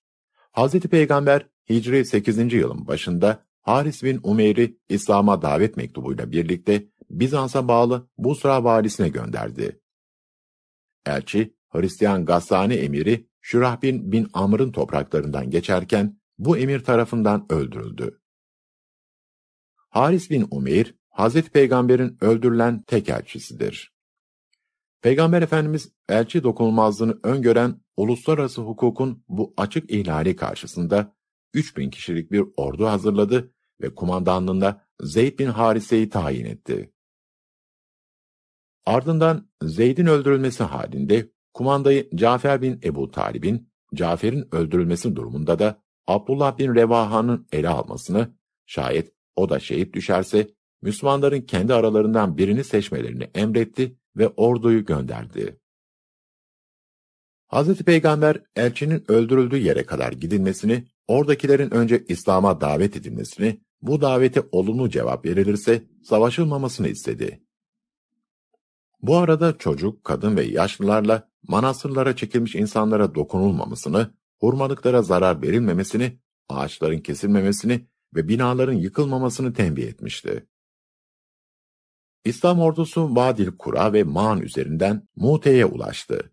Burada bölgede bulunan Bizans orduları kumandanı Theodoros'un genel idaresinde Şurahbin bin Amr kumandasındaki Hristiyan Arap kabileleri de dahil sayıları 100 bin veya 200 bin kişiye ulaştığı rivayet edilen büyük bir orduyla karşılaştı. Sayıca kıyaslanması mümkün olmayan iki ordu arasında savaş başladı. Zeyd bin Harise savaşın başında şehit düşünce sanca Cafer bin Ebu Talib aldı. Sağ eli kesilen Cafer sancağı sol eline aldı. Sol eli de kesilince iki koluyla göğsü arasında tuttu. Fakat bir mızrak darbesiyle şehit oldu. Ardından kumandayı devralan Abdullah bin Revaha da şehit düşünce sancak Halid bin Velid'e teslim edildi. Rivayete göre bu sırada Hazreti Peygamber Mescid-i Nebevi'de savaş alanında cereyan eden gelişmeleri bu arada kumandanların birer birer şehit oluşunu ashabına nakletmekteydi. Cephede kumanda Halid bin Velid'e verilince şöyle dedi. En sonunda sancağı Allah'ın kılıçlarından bir kılıç aldı. Nihayet Allah Müslümanlara fethi müyesser kıldı. Halid bin Velid sağ kanattaki askerleri sol kanada, sol kanattakileri sağ kanada, geridekileri öne, öndekileri de geriye almak suretiyle yeni takviye birlikleri gelmiş izlenimi uyandırdı. geri çekilirken zaman zaman düşmana zarar verip bir miktar ganimet de ele geçirerek İslam ordusunu fazla zayiat vermeden Medine'ye getirmeyi başardı. Mute'de Müslümanlar 15 şehit verdiler. Hazreti Peygamber şehitlerin ardından ağlamış, ancak ağıt yakıp feryat etmeyi yasaklamış, yakınlarının ve komşularının şehit ailelerine yemek götürmesini ve işlerine yardımcı olmasını istemiştir. Kendisi de amcasının oğlu Cafer'in ev halkına üç gün yemek göndermiş, daha sonra çocuklarını yanına alarak bakımlarını üstlenmiştir. Bu savaşta İslam ordusu dönemin en büyük imparatorluklarından biri olan Bizans ordusuyla ilk defa karşılaşmış oldu. İslam ordusunun kendisinden sayı ve güç bakımından kat kat üstün olan ordu karşısında daha fazla zayiat vermeden geri çekilerek Medine'ye dönebilmiş olması askeri bir başarı olarak değerlendirilmiştir. Tebük Seferi Hicretin 9. yılında Bizans İmparatoru Heraklios'un müttefik Hristiyan Arap kabilelerinin de desteğini alarak Müslümanlara karşı savaş hazırlığına başladığına dair haberler Medine'ye ulaştı. Bunun üzerine Hazreti Peygamber kuraklık ve kıtlık hüküm sürmesine rağmen savaş hazırlıklarına başladı. Amacı düşman saldırılarını yerinde bastırıp muhtemel tehlikeyi savmaktı. Peygamber Efendimiz genellikle sefer için gideceği yeri gizli tuttuğu halde bu defa hedefin Bizans ordusu olduğunu açıkça belirtti. Çünkü gidilecek yol uzun, düşman güçlü ve büyüktü. Ayrıca mevsim çok sıcaktı ve ürün toplama zamanıydı. Sefer hazırlıkları sırasında Hazreti Osman başta olmak üzere birçok sahabi İslam ordusunun donatımı için ciddi katkılarda bulundu. Hazreti Osman bin adet binek hayvanı verdiği gibi her birine birer altın harcayarak 10 bin askeri donattı. Abdurrahman bin Af ve Talha bin Zübeyir yüklü miktarda bağışta bulundu. Hazreti Ömer mal varlığının yarısını, Hazreti Ebubekir de tamamını bağışladı. Hemen herkes elinden gelen gayreti gösterip İslam ordusuna yardım yarışına katıldı. Samimi, fedakar ve gayretli Müslümanlar yanında her zaman olduğu gibi bu seferde de münafıklar bozgunculuk yapmaktan geri durmadılar. Bizans'ın gücünü hatırlatıp bu sıcak, kıtlık ve kuraklık mevsiminde sefere çıkmanın yersiz olduğunu söyleyerek Müslümanların morallerini bozmaya çalıştılar. Buna karşılık yoksul oldukları için binek bulamayan ve bu yüzden sefere katılamadığı için gözyaşı döken samimi Müslümanlar da vardı. Peygamberimiz kendi döneminde hazırlanan orduların en büyüğünü teşkil eden 10 bin süvari olmak üzere 30 bin kişilik orduyla Medine'den kuzeye hareket etti. Suriye yolu üzerinde 700 kilometre ilerleyip Tebük'te karargah kurdu. 15-20 gün burada kalındı. Ancak Bizans ordusuna rastlanmadı. Tebük'te bulunduğu sırada Hazreti Peygamber İslamiyet'e davet için batı istikametinde çok geniş bir sahaya yayılan, çoğunluğu Hristiyan ve bir kısmı Yahudi olan Cerba, Eyle, Ezru, Makna ve Maana birlikler gönderdi. Onların temsilcileri gelip İslamiyet'i kabul etmeyeceklerini ancak vergi ödeyeceklerini bildirdiler. Böylece can, mal ve inanç hürriyetlerinin güvence altına alınması şartıyla İslam devletinin tebaası olmayı kabul ettiler. Resulullah bu yerleşim merkezlerinin her biri için birer antlaşma metni yazdırıp kendilerine verdi. Bu arada Halid bin Velid'in kumandası altındaki 400 kişilik askeri birlik, Irak yolu üzerinde önemli bir merkez olan Dumeytül Cender'e gönderilmişti. Halid, Dumeytül Cender kalesini ele geçirdi ve Müslümanlara düşmanlık eden Hristiyan emiri Ukeydir bin Abdülmelik'i esir alarak Hazreti Peygamber'e getirdi. Hazreti Peygamber Ukeydir'le cizye ödemesi şartıyla bir anlaşma yaparak memleketine dönmesine izin verdi. Böylece Dümetül Cendel halkının da cizye ödemek suretiyle İslam devletinin hakimiyetini kabul etmesi sağlanmış oldu. Tebük'te bulunan Hazreti Peygamber'in o sırada Hıms veya Dımaşk'ta olduğu belirtilen Bizans İmparatoru Heraklios'a Dihye bin Halife el-Kelbi vasıtasıyla ikinci kez İslam'a davet mektubu gönderdiği nakledilir. Mektupta imparatora İslam'a girme, cizye ödeme veya savaş alternatifleri teklif edilmekte, bunun yanında hiç olmazsa halkından İslam'ı seçecek olanlara engel olmaması istenmekteydi. Mektup alan imparator, dini ve askeri çevresiyle istişare ettikten sonra Hristiyan Arap kabilelerinden Beni Tanu'a mensup bir elçiyi Hazreti Peygamber'e gönderdi. Elçi sefer şartlarının müsaade ettiği ölçüde ağırlanmış ve kendisine Hazreti Osman tarafından kıymetli bir elbise hediye edilmiştir. Hazreti Peygamber'in bizzat katıldığı son savaş olan Tebük seferi, Müslümanlar için ciddi bir sınav olmuş, zor bir zamanda yapıldığına işaret eden ayetten hareketle sefere katılan orduya zor zamanların ordusu anlamında Ceyşül Usra denilmiştir.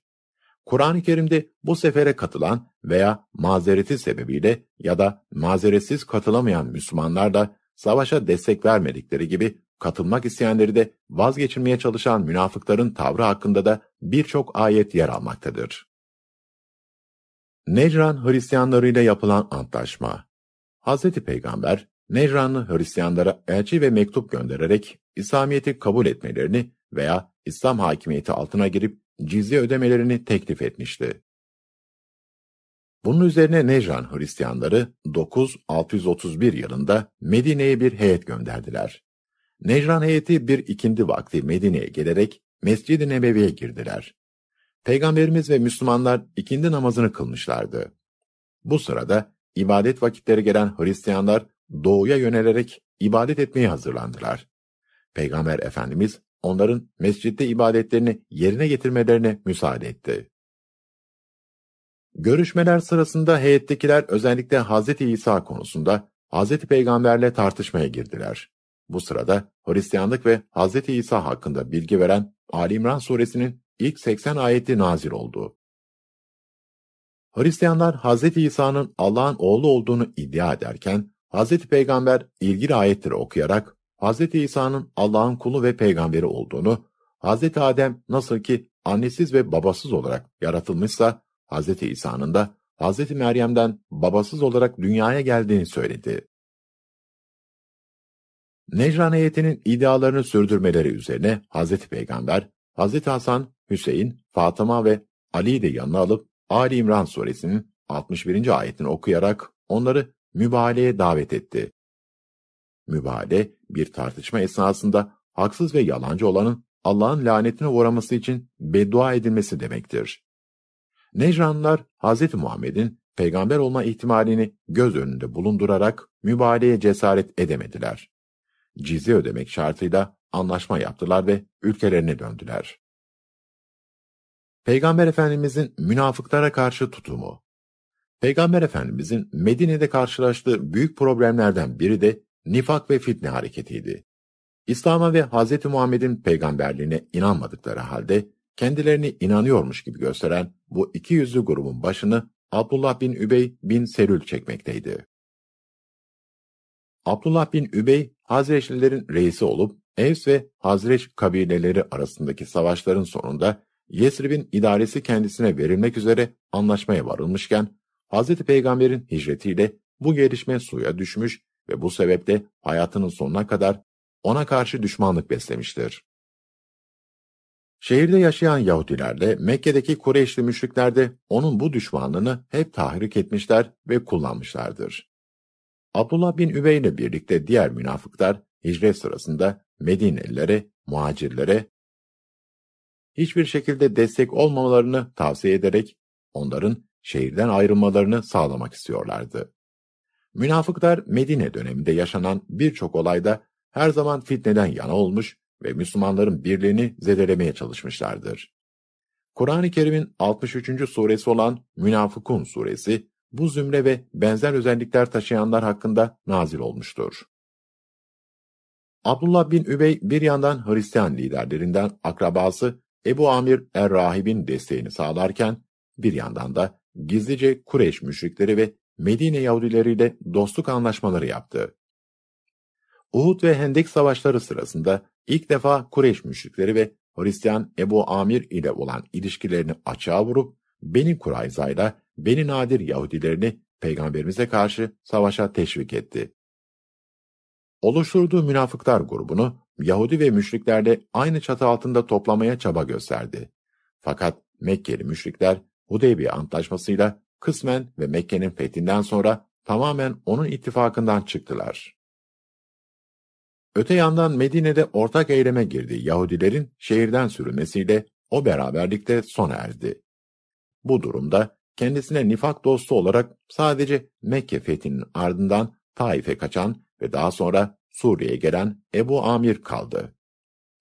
Münafıkların reisi onunla irtibatını kesmeyerek Hristiyanları Hz. Peygamber'e karşı kışkırtmaya çalışmak suretiyle kendisine yardım etmeyi sürdürdü. Abdullah bin Übey, Beni Mustalik kabilesine düzenlenen askeri sefer sırasında Ensar ve muhacirleri birbirine düşürmeyi denedi. Dönüşte de Medine'de kargaşa çıkarmak için İfk hadisesi diye bilinen Hazreti Ayşe'ye iftira olayını tezgahladı. Hazreti Ayşe, Peygamber Efendimizle birlikte Beni Müstalik gazvesine katılmış ancak dönüşte bir ihtiyacı için ayrıldığı ordudan geri kalmıştı. Bu sırada ordunun artçısı Safvan bin Muattal ona rastlamış ve birlikte Medine'ye gelmişlerdi. Abdullah bin Übey bunu diline dolayarak Hazreti Ayşe'ye iftira atmaktan çekinmedi. Bu olay hakkında inen ayetlerde Hazreti Ayşe'ye iftira atanlar kınanmış, Müslümanlar da münafıkların tuzağına düşmemeleri konusunda uyarılmıştır. Peygamber Efendimiz Tebük seferinin son hazırlıklarıyla meşgul olduğu sırada münafıklardan bir grup Hazreti Peygamber'e gelip yağmurlu ve soğuk gecelerde yaşlı, hasta ve özürlü olanların namaz kılması için bir mescit inşa ettiklerini söylediler ve kendilerine namaz kıldırarak burayı ibadete açmasını istediler. Hazreti Peygamber sefere çıkmakta olduğunu belirtip dönüşte namaz kıldırabileceğini söyledi. Tebük seferi dönüşü bazı münafıklar gelerek onu mescitlerine götürüp namaz kıldırmak istediler. Bu sırada bu sözde mescit ve onu yapanların niyetleri hakkında ayetler nazil oldu. Bu ayetlerde mescidi inşa edenlerin yalancı oldukları beyan edilip, niyetlerinin müminlere zarar vermek, hakkı inkar etmek ve müminlerin arasını ayırmak olduğu vurgulanıyordu. Ayrıca ayetlerde burası Mescid-i Dirar, zarar, tefrika ve nifak mescidi diye tanımlanarak Hz. Peygamber'e burada asla namaza durmaması, buna karşılık takva üzerine kurulmuş mescitte Mescid-i Kuba veya Mescid-i Nebevi'de namaz kılmasının daha uygun olacağı bildiriliyordu. Böylece burasının mescid adı altında Müslümanlara karşı inşa edilmiş bir komplo ve fesat yuvası olduğu ortaya çıkmıştı. Hz. Peygamber iki sahibi görevlendirerek bu binayı yıktırdı. Münafıkların faaliyetleri barış zamanı ensar ve muhacirler arasında kavga çıkartarak İslam toplumunu birbirine düşürmek, Hz. Peygamber'e gelen vahiyleri küçümseyip yeni Müslümanlar arasında tereddüt uyandırmak, onun şahsını ve aile fertlerini toplumda lekeleyerek yıpratmak şeklinde yoğunlaşıyordu. Savaş zamanındaysa Müslümanların cesaretini kırmak, düşmana avantaj sağlayıcı yollara başvurmak, Resulullah'a karşı kötü planlar yapmak ve İslam ordusunu içten çökertmeye çalışmak başlıca işleriydi. Peygamber Efendimiz münafıkların bozgunculuklarının farkında olmakla birlikte hiç kimseye münafık diye hitap etmemiş ve bunu müminlere de yasaklamıştır. Münafıklara mesafeli durmuş, kendilerine düşman muamelesi yapmamıştır. Münafıkların İslam karşıtı hareketleri karşısında Hz. Peygamber önce dış desteklerini keserek onları yalnızlığa itmiş, sonra ashabı arasında kurduğu kardeşlik, tevhid ve birlik bilinciyle iç huzur ve güvenliği sağlamıştır. Peygamber Efendimizin vefatına yakın dönemde münafıklar etkilerini tamamen kaybetmişlerdir. İslam'a davet mektupları Hz. Peygamber Hudeybiye'den döndükten hemen sonra katiplerine yazdırdığı altı adet davet mektubunu elçileri aracılığıyla dönemin ileri gelen devlet başkanlarına gönderdi. Elçiler özel olarak seçiliyordu. Elçilerin gidecekleri bölgeyi ve insanları tanıması, fiziki ve ahlaki güzellikleri sahip, hitabet ve temsil açısından yetenekli olmalarına dikkat ediliyordu. Resulullah diplomatik geleneği dikkate alarak ilk defa Muhammed Resulullah, Allah'ın elçisi Muhammed yazılı bir mühür yaptırmış ve mektupları bununla mühürlenmişti. Mektuplardan ikisi dönemin iki büyük devleti ve süper gücü sayılan Bizans ve Sasani imparatorlarına gönderildi. İslam'ın doğuş yıllarında Orta Doğu, dönemin bu iki süper gücünün birkaç asırdır devam eden mücadelesine sahne olmaktaydı. Sasaniler 614 yılında Kudüs'ü zapt ederek Hristiyanlar için son derece önemli olan Kutsal Haç'ı alıp başkent Medain'e götürmüş, 619'da Mısır'ı işgal ettikten sonra 626'da Anadolu'yu aşıp İstanbul önlerine kadar ilerlemişlerdi. Sasanilerle mücadeleye devam eden Bizans, İmparator Heraklios'un Sasanilerin ana ordusunu 627 yılı sonunda Ninova'da ağır bir yenilgiye uğratmasıyla nihai zaferi elde eden taraf olmuştu. Sasani hükümdarına mektup Sasani hükümdarı Kisra, 2. Hüsrev Perviz'e Hz. Peygamber'in İslam'a davet mektubu Abdullah bin Huzafe tarafından götürüldü. Adının Muhammed isminden sonra yazılmış olmasına kızan Kisra, mektubu yırttı ve Sana'daki valisi Bazan'dan Hz. Muhammed hakkında bilgi istedi. Mektubun yırtıldığını öğrenen Resulullah üzülmüş ve bu edep dışı davranışından dolayı Kisra'nın cezalandırılmasını Cenab-ı Hak'tan niyaz etmiştir. Aradan fazla bir zaman geçmeden Yemen valisi Bazan, Kisra'nın emrine uyarak ilk adamını, iki adamını Medine'ye gönderdi. Hazreti Peygamber bu sırada Hüsrev Perviz'in oğlu tarafından öldürüldüğünü vahiy yoluyla öğrenmişti. Bu durumu gelen elçilere bildirdi ve Bazan'a Müslüman olduğu takdirde varilik görevinde bırakılacağını iletmelerini istedi. Kendisine Hazreti Peygamber'in bu teklifi gelen Yemen varisi Bazan Müslüman oldu. Ayrıca kendisiyle birlikte Yemen halkı da Müslüman oldu. Böylece Yemen'in ilk Müslüman valisi Bazan'la İslamiyet bu bölgede yayılmaya başladı. Birçok Arap kabilesi değişik zamanlarda çeşitli heyetler göndererek İslamiyet'i benimsediklerini bildirdi. Bizans İmparatoruna mektup Bizans İmparatoru Kayser Heraklios'a elçi olarak Dihye bin Halife el-Kelbi görevlendirildi. İmparator Heraklios'a gönderilen mektup şöyleydi. Bismillahirrahmanirrahim. Allah'ın kulu ve elçisi Muhammed'den Bizans İmparatoru Heraklios'a. Hidayete uyanlara selam olsun. İslam'ı kabul et ki kurtuluşa eresin ve Allah da karşılığını iki kat versin. Eğer kabul etmezsen sorumluluğun altındaki insanların günahını sen çekersin. Ey ehli kitap! Sizin ve bizim aramızda müşterek olan söze gelin. Sadece Allah'a kulluk edelim ve ona hiçbir şeyi ortak koşmayalım. Allah'a bırakıp da birimiz diğerini Rab edinmesin. Eğer yüz çevirirlerse, şahit olun biz Müslümanız deyiniz.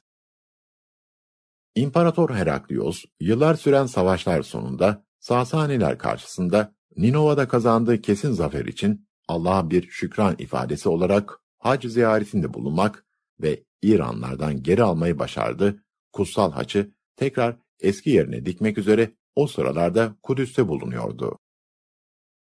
İmparator Busra varisi aracılığıyla kendisine gelen peygamber elçisi Dihye'yi kabul etti. Rivayete göre Hazreti Peygamber hakkında daha detaylı bilgi almak üzere o sıralarda ticaret için Suriye'ye gitmiş bulunan Ebu Süfyan ve arkadaşlarını huzuruna davet etti. Onlardan Hazreti Peygamber'in soyu, ailesi, çevresi, toplumdaki konumu, kişiliği, getirdiği mesajın niteliği ve temel prensipleri hakkında bilgi aldıktan sonra anlatılanların bir peygamberin özelliklerine uygun olduğunu ifade etti. Elçiyi diplomatik kurallar dahilinde kabul etmekle yetindi anlaşılan Heraklios, onu hediyelerle uğurladı.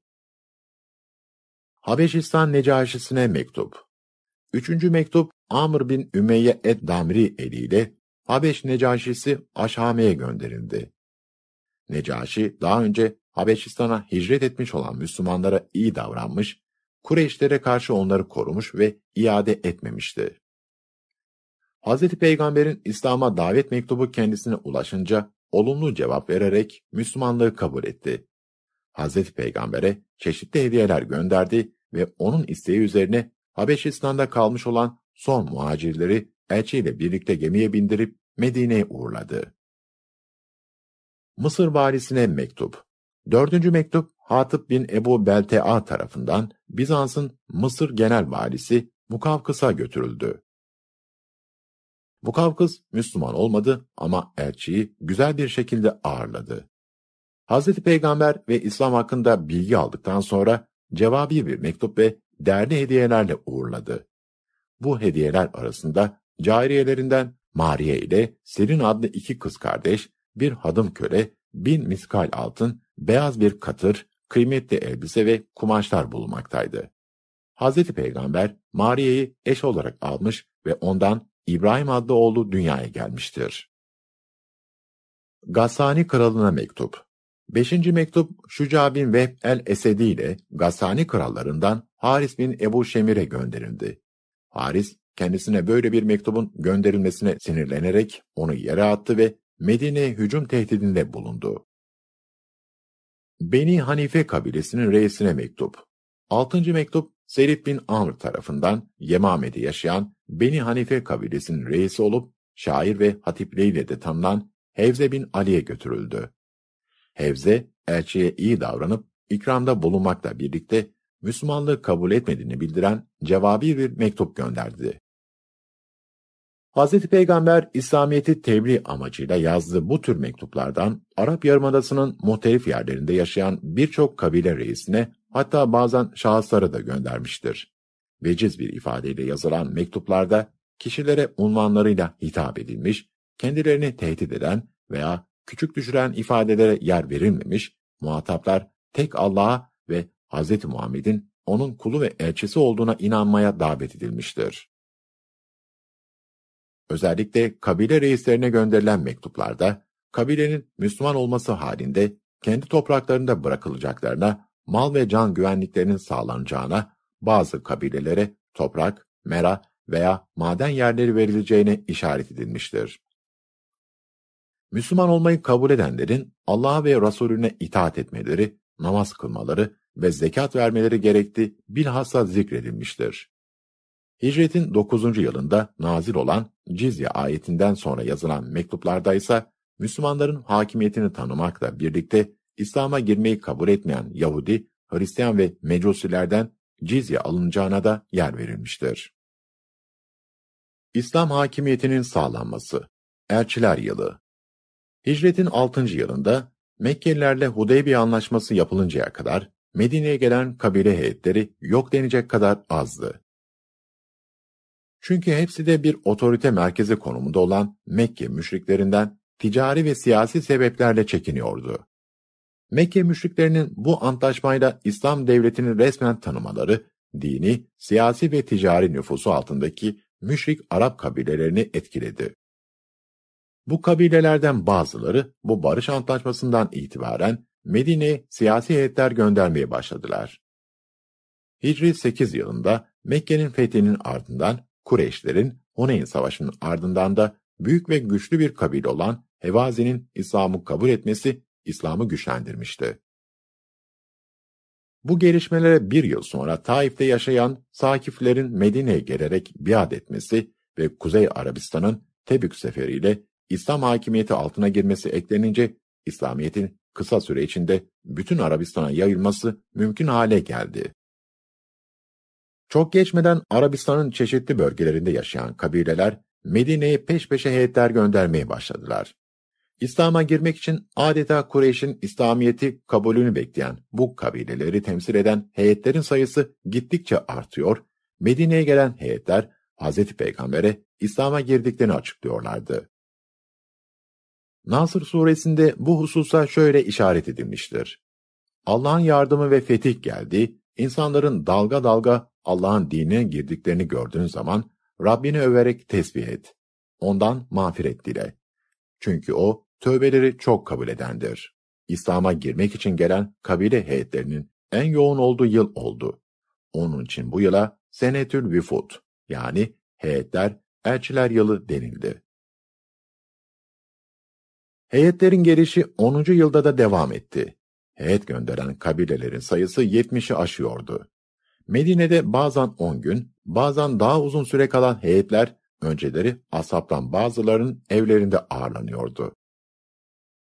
Bazı evlerde misafirhane olarak tahsis edilmişti. Ayrıca Mescid-i Nebevi'nin bitişindeki suffe ve mescidin yanında kurulan çadır misafirhane olarak kullanılıyordu. Heyetlerin büyük bir kısmı İslam'a girdiklerini açıklamak üzere geliyordu. Bunların arasında Sakif heyeti gibi İslam'ı kabul etmek için bazı şartlar ileri sürenler oluyordu. Talip kabilesi ve Necran Hristiyanları gibi ehli kitaba mensup birkaç kabilede eski dinlerinde kalmak suretiyle İslam devletinin hakimiyeti altına girmeyi kabul ettiler.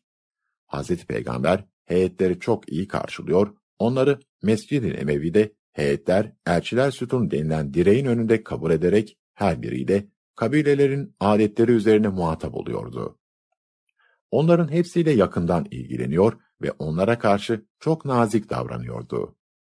Peygamber Efendimiz sallallahu aleyhi ve seyyidina, Müslüman olan heyet üyelerinin bir süre Medine'de kalmalarını istiyor, bu süre içinde Kur'an okumayı ve dinin temel prensiplerini ve ibadet hükümlerini öğretmeye çalışıyordu. Misafirlerin muhacirler ve ensarlarla birlikte olarak onların davranışlarını ve İslam'ı nasıl yaşadıklarını görmelerini arzuluyordu. Bazılarına emanname yani güvenlik belgesi ve kendilerine tahsis edilen arazileri bildiren yazı veriyor, bazı kabilelere kendilerinden variler tayin ediyordu. Hz. Peygamber İslam'ı kabul eden bu kabilelere İslam dinini öğretecek sahabiler gönderiyor, onlara görevlerini ve takip edecekleri politikayı belirleyen ahitnameler veriyordu. Kabile halkına İslam dininin esaslarını ve Kur'an okumasını öğretmelerini, onların dini meselelerle ilgili her türlü problemlerini çözmelerini istiyordu. Vazifelerini yürütürken Allah rızasını esas almalarını, halka iyi davranmalarını ve dini kuralların uygulanmasında ihmal göstermemelerini bildiriyordu. İslam'a giren kabilelere idareciler, zekat ve vergi memurları, öğretmenler gönderiliyor, İslam'ın evrensel çağrısı insandan insana, kalpten kalbe yayılıyordu. Sonuçta İslam dini, İslam devletinin hakimiyetini kabul eden, ancak kendi dininde kalan birkaç Yahudi ve Hristiyan kabile dışında bütün Araplar tarafından kabul edildi. Ancak bu süreçte Medine'ye gelen bazı Bedevi kabile heyetleri ve heyet içindeki bazı şahıslar İslam'ı kabul noktasında samimi değillerdi. İslam'ı kabul ettiklerini söyleseler de bunu Müslüman görünmek zorunda hissettikleri için yapmışlardı.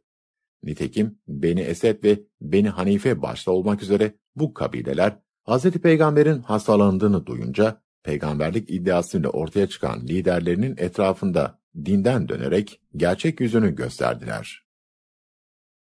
Peygamber Efendimizin veda haccı ve hutbesi Peygamber Efendimiz Ramazan aylarında her gece Cebrail ile buluşur ve o zamana kadar nazil olan ayetleri okurdu. Hicretin 10. yılı Ramazan ayında ise Cebrail kendisine Kur'an-ı Kerim'i iki defa okuttu. Resulullah bunu ecelinin yaklaştığına işaret olarak gördü.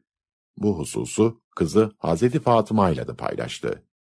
Diğer taraftan her yıl Ramazan ayında 10 gün itikafa giren, yani Mescid-i Nebevi'de kalıp ibadette meşgul olan Resulullah, hayatının bu son Ramazan ayında 20 gün itikafta kaldı.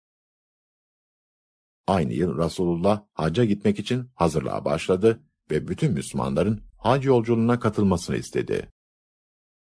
23 Şubat 632 tarihinde yanında hanımları ve kızı Hazreti Fatıma'da olduğu halde muhacirler, Ensar ve Medine'ye gelen kabilelerden oluşan Müslümanlarla birlikte yola çıktı. Zülhuleyfe'de ihrama girdi. Yolda kendisine katılanlarla birlikte 4 Zilhicce'de Kusva adlı devesinin üzerinde olduğu halde Mekke'ye ulaştı. Umre yaptıktan sonra Eftah mevkinde kendisi için kurulan çadırda kaldı.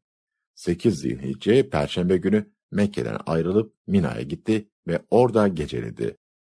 9 Zilhicce Cuma günü güneş doğduktan sonra Müzdelife yoluyla Arafat'a hareket etti ve kendisi için Nemire'de kurulmasını emrettiği çadıra yerleşti. Öğle ve ikindi namazlarını birleştirerek kıldı. Öğle üzeri Arafat Vadisi'nde sayıları 120 bini aşan ashabına veda hutbesi diye anılan konuşmasını yaptı. Hazreti Peygamber konuşmasında Allah'a hamdü senadan sonra bütün insanların Allah'ın kulu olup aynı anne babadan türediklerini hatırlattı. Genellikle insan hakları üzerinde duran Resulullah, can, mal ve ırz güvenliğine vurgu yaparak kul hakkı konusunda dikkatli davranılmasını, zulümden ve haram lokmadan kaçınılmasını, emanete riayet edilmesini, eşler arasında karşılıklı hak, görev ve sorumlulukların gözetilmesini istedi. Bütün Müslümanların kardeş olduğunu ifade ederek birlik ve beraberliğin önemine dikkat çekti. Kur'an ve sünnetin vazgeçilmez hidayet kaynağı olduğunu belirten Peygamber Efendimiz, namaz, oruç, zekat ve hac gibi dini ibadetlerin yerine getirilmesi ve ahlak kurallarına uyulması konusunda hassasiyet gösterilmesini istedi. Hz. Peygamber, cahiliye dönemine ait bazı anlayış ve geleneklere de işaret ederek, ribanın yani faiz ve kan davasının yasaklandığını, hacılara su temini vazifesiyle Kabe'nin perdedarlığı ve anahtarlarının muhafazası dışında kalan başta nesi yani ayların yerlerini değiştirmek olmak üzere Mekke ve Hac idaresine dair cahiliye çağı kurumlarını ve uygulamalarını kaldırdığını ilan etti. Kendisini dinleyen ashabına sık sık tebliğ etti mi diye sorup söylediklerini tasdik ettiren Hazreti Peygamber üç defa şahit ol ya Rab, şahit ol ya Rab diyerek konuşmasını tamamladı.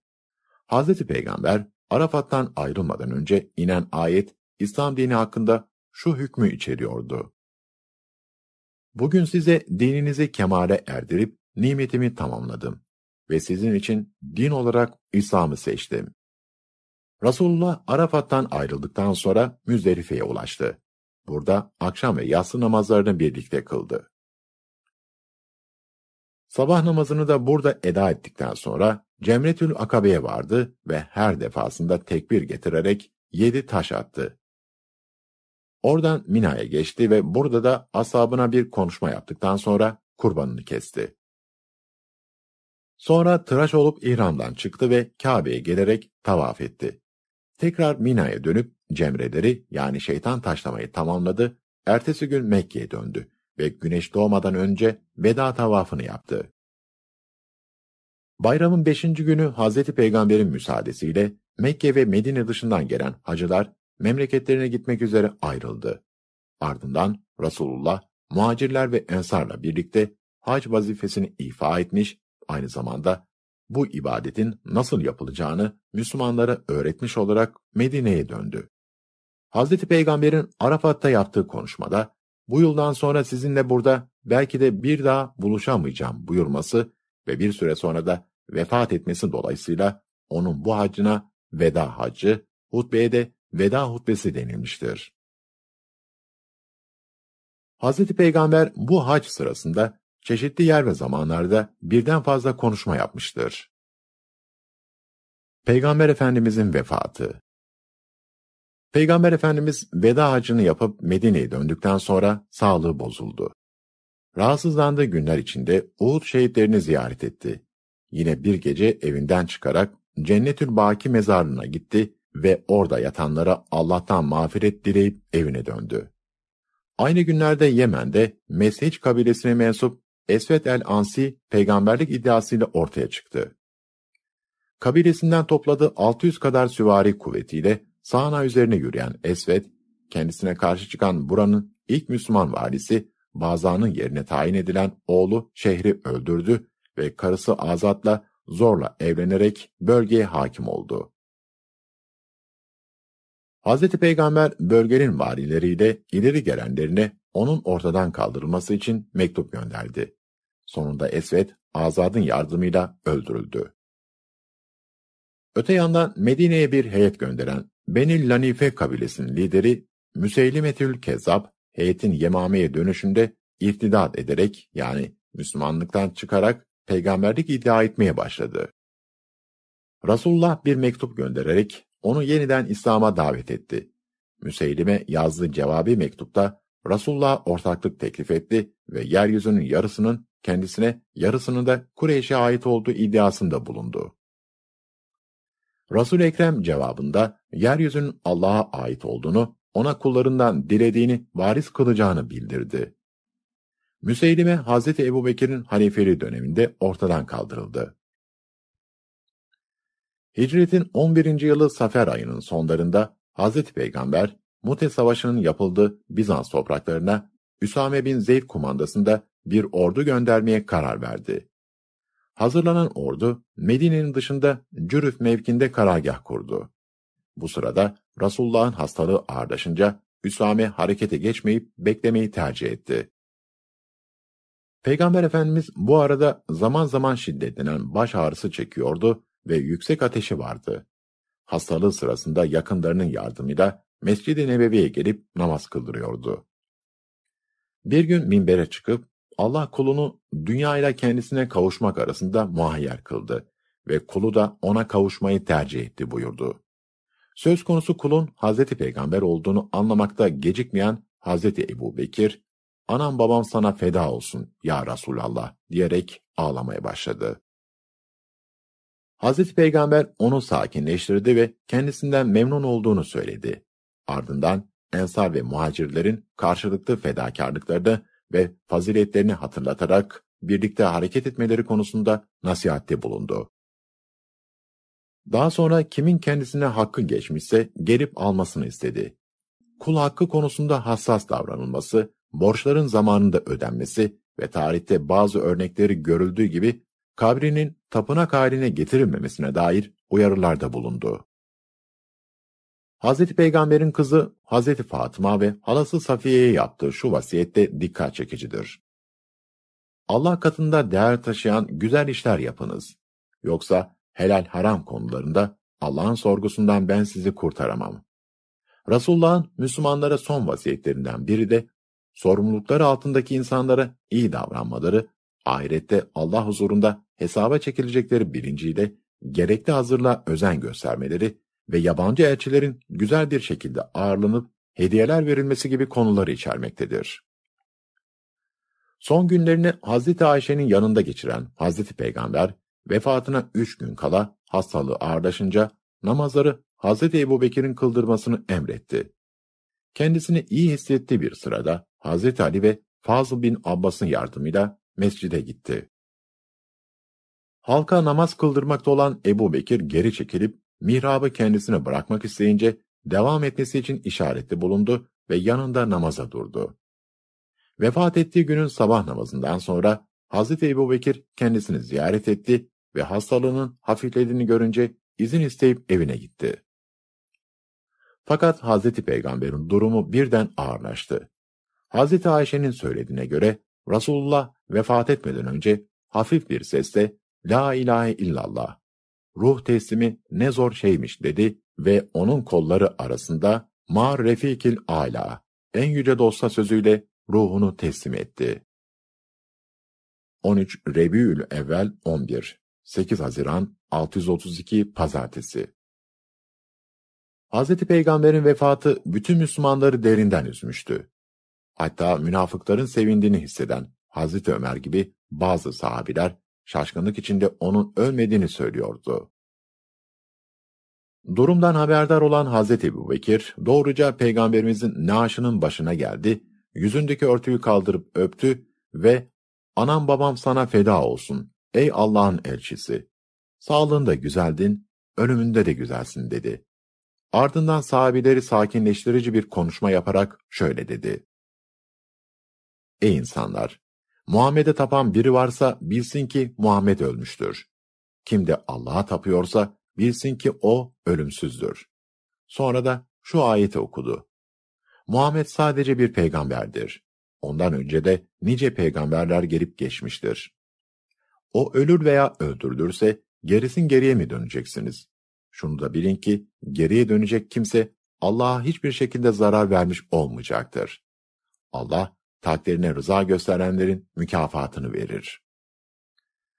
Resulullah'ın cenazesi amcası Abbas'ın oğulları Fazıl ve Kusem'le Üsame bin Zeyd'in yardımıyla Hazreti Ali tarafından salı günü yıkandı ve bulunduğu odada muhafaza edildi. Cenaze namazı cemaatte kılınmadı. Önce erkekler, ardından kadınlar Daha sonra çocuklar cenazenin bulunduğu yere sığabilecek gruplar halinde girip tek başlarına kıldılar. Naaşı Hazreti Ebu Bekir'in Resulullah'tan naklettiği bir hadise dayanılarak vefat ettiği yerde kazılan mezara Hazreti Ali, Fazıl, Kusen ve Üsame tarafından indirildi. Sade bir hayat yaşayan, elde ettiği maddi imkanları Allah yolunda harcayan Resul Ekrem'den geriye son derece mütevazı bir miras kalmıştır. Zira kendisi biz peygamberler zümresi miras bırakmayız. Bizim geride bıraktığımız her türlü servet sadakadır buyurmuştur. Vefatında mülkiyetinde beyaz bir katır, silahları ve bir miktar arazisi vardı. Arazilerinin gelirinin ailesi için harcanmasını ve kalanının devlet hazinesine devredilmesini emretmişti. Ölümünden kısa bir süre önce bununla Allah'ın huzuruna çıkmaktan haya edeceğini söyleyerek elinde kalan yedi dirhemin fakirlere dağıtılmasını istedi. Kendisine ait bir zırhta borcu karşılığında bir Yahudinin elinde rehin olarak bulunuyordu.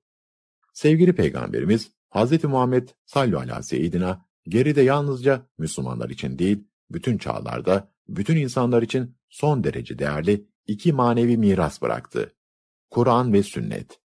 Müslümanlar bu iki mirasa değer verip sarıldılar ve kısa süre içinde doğudan batıya, kuzeyden güneye çok geniş bir coğrafyada İslam dininin ve medeniyetinin değerlerini yükselterek insanlık için şifa ve ışık kaynağı oldular.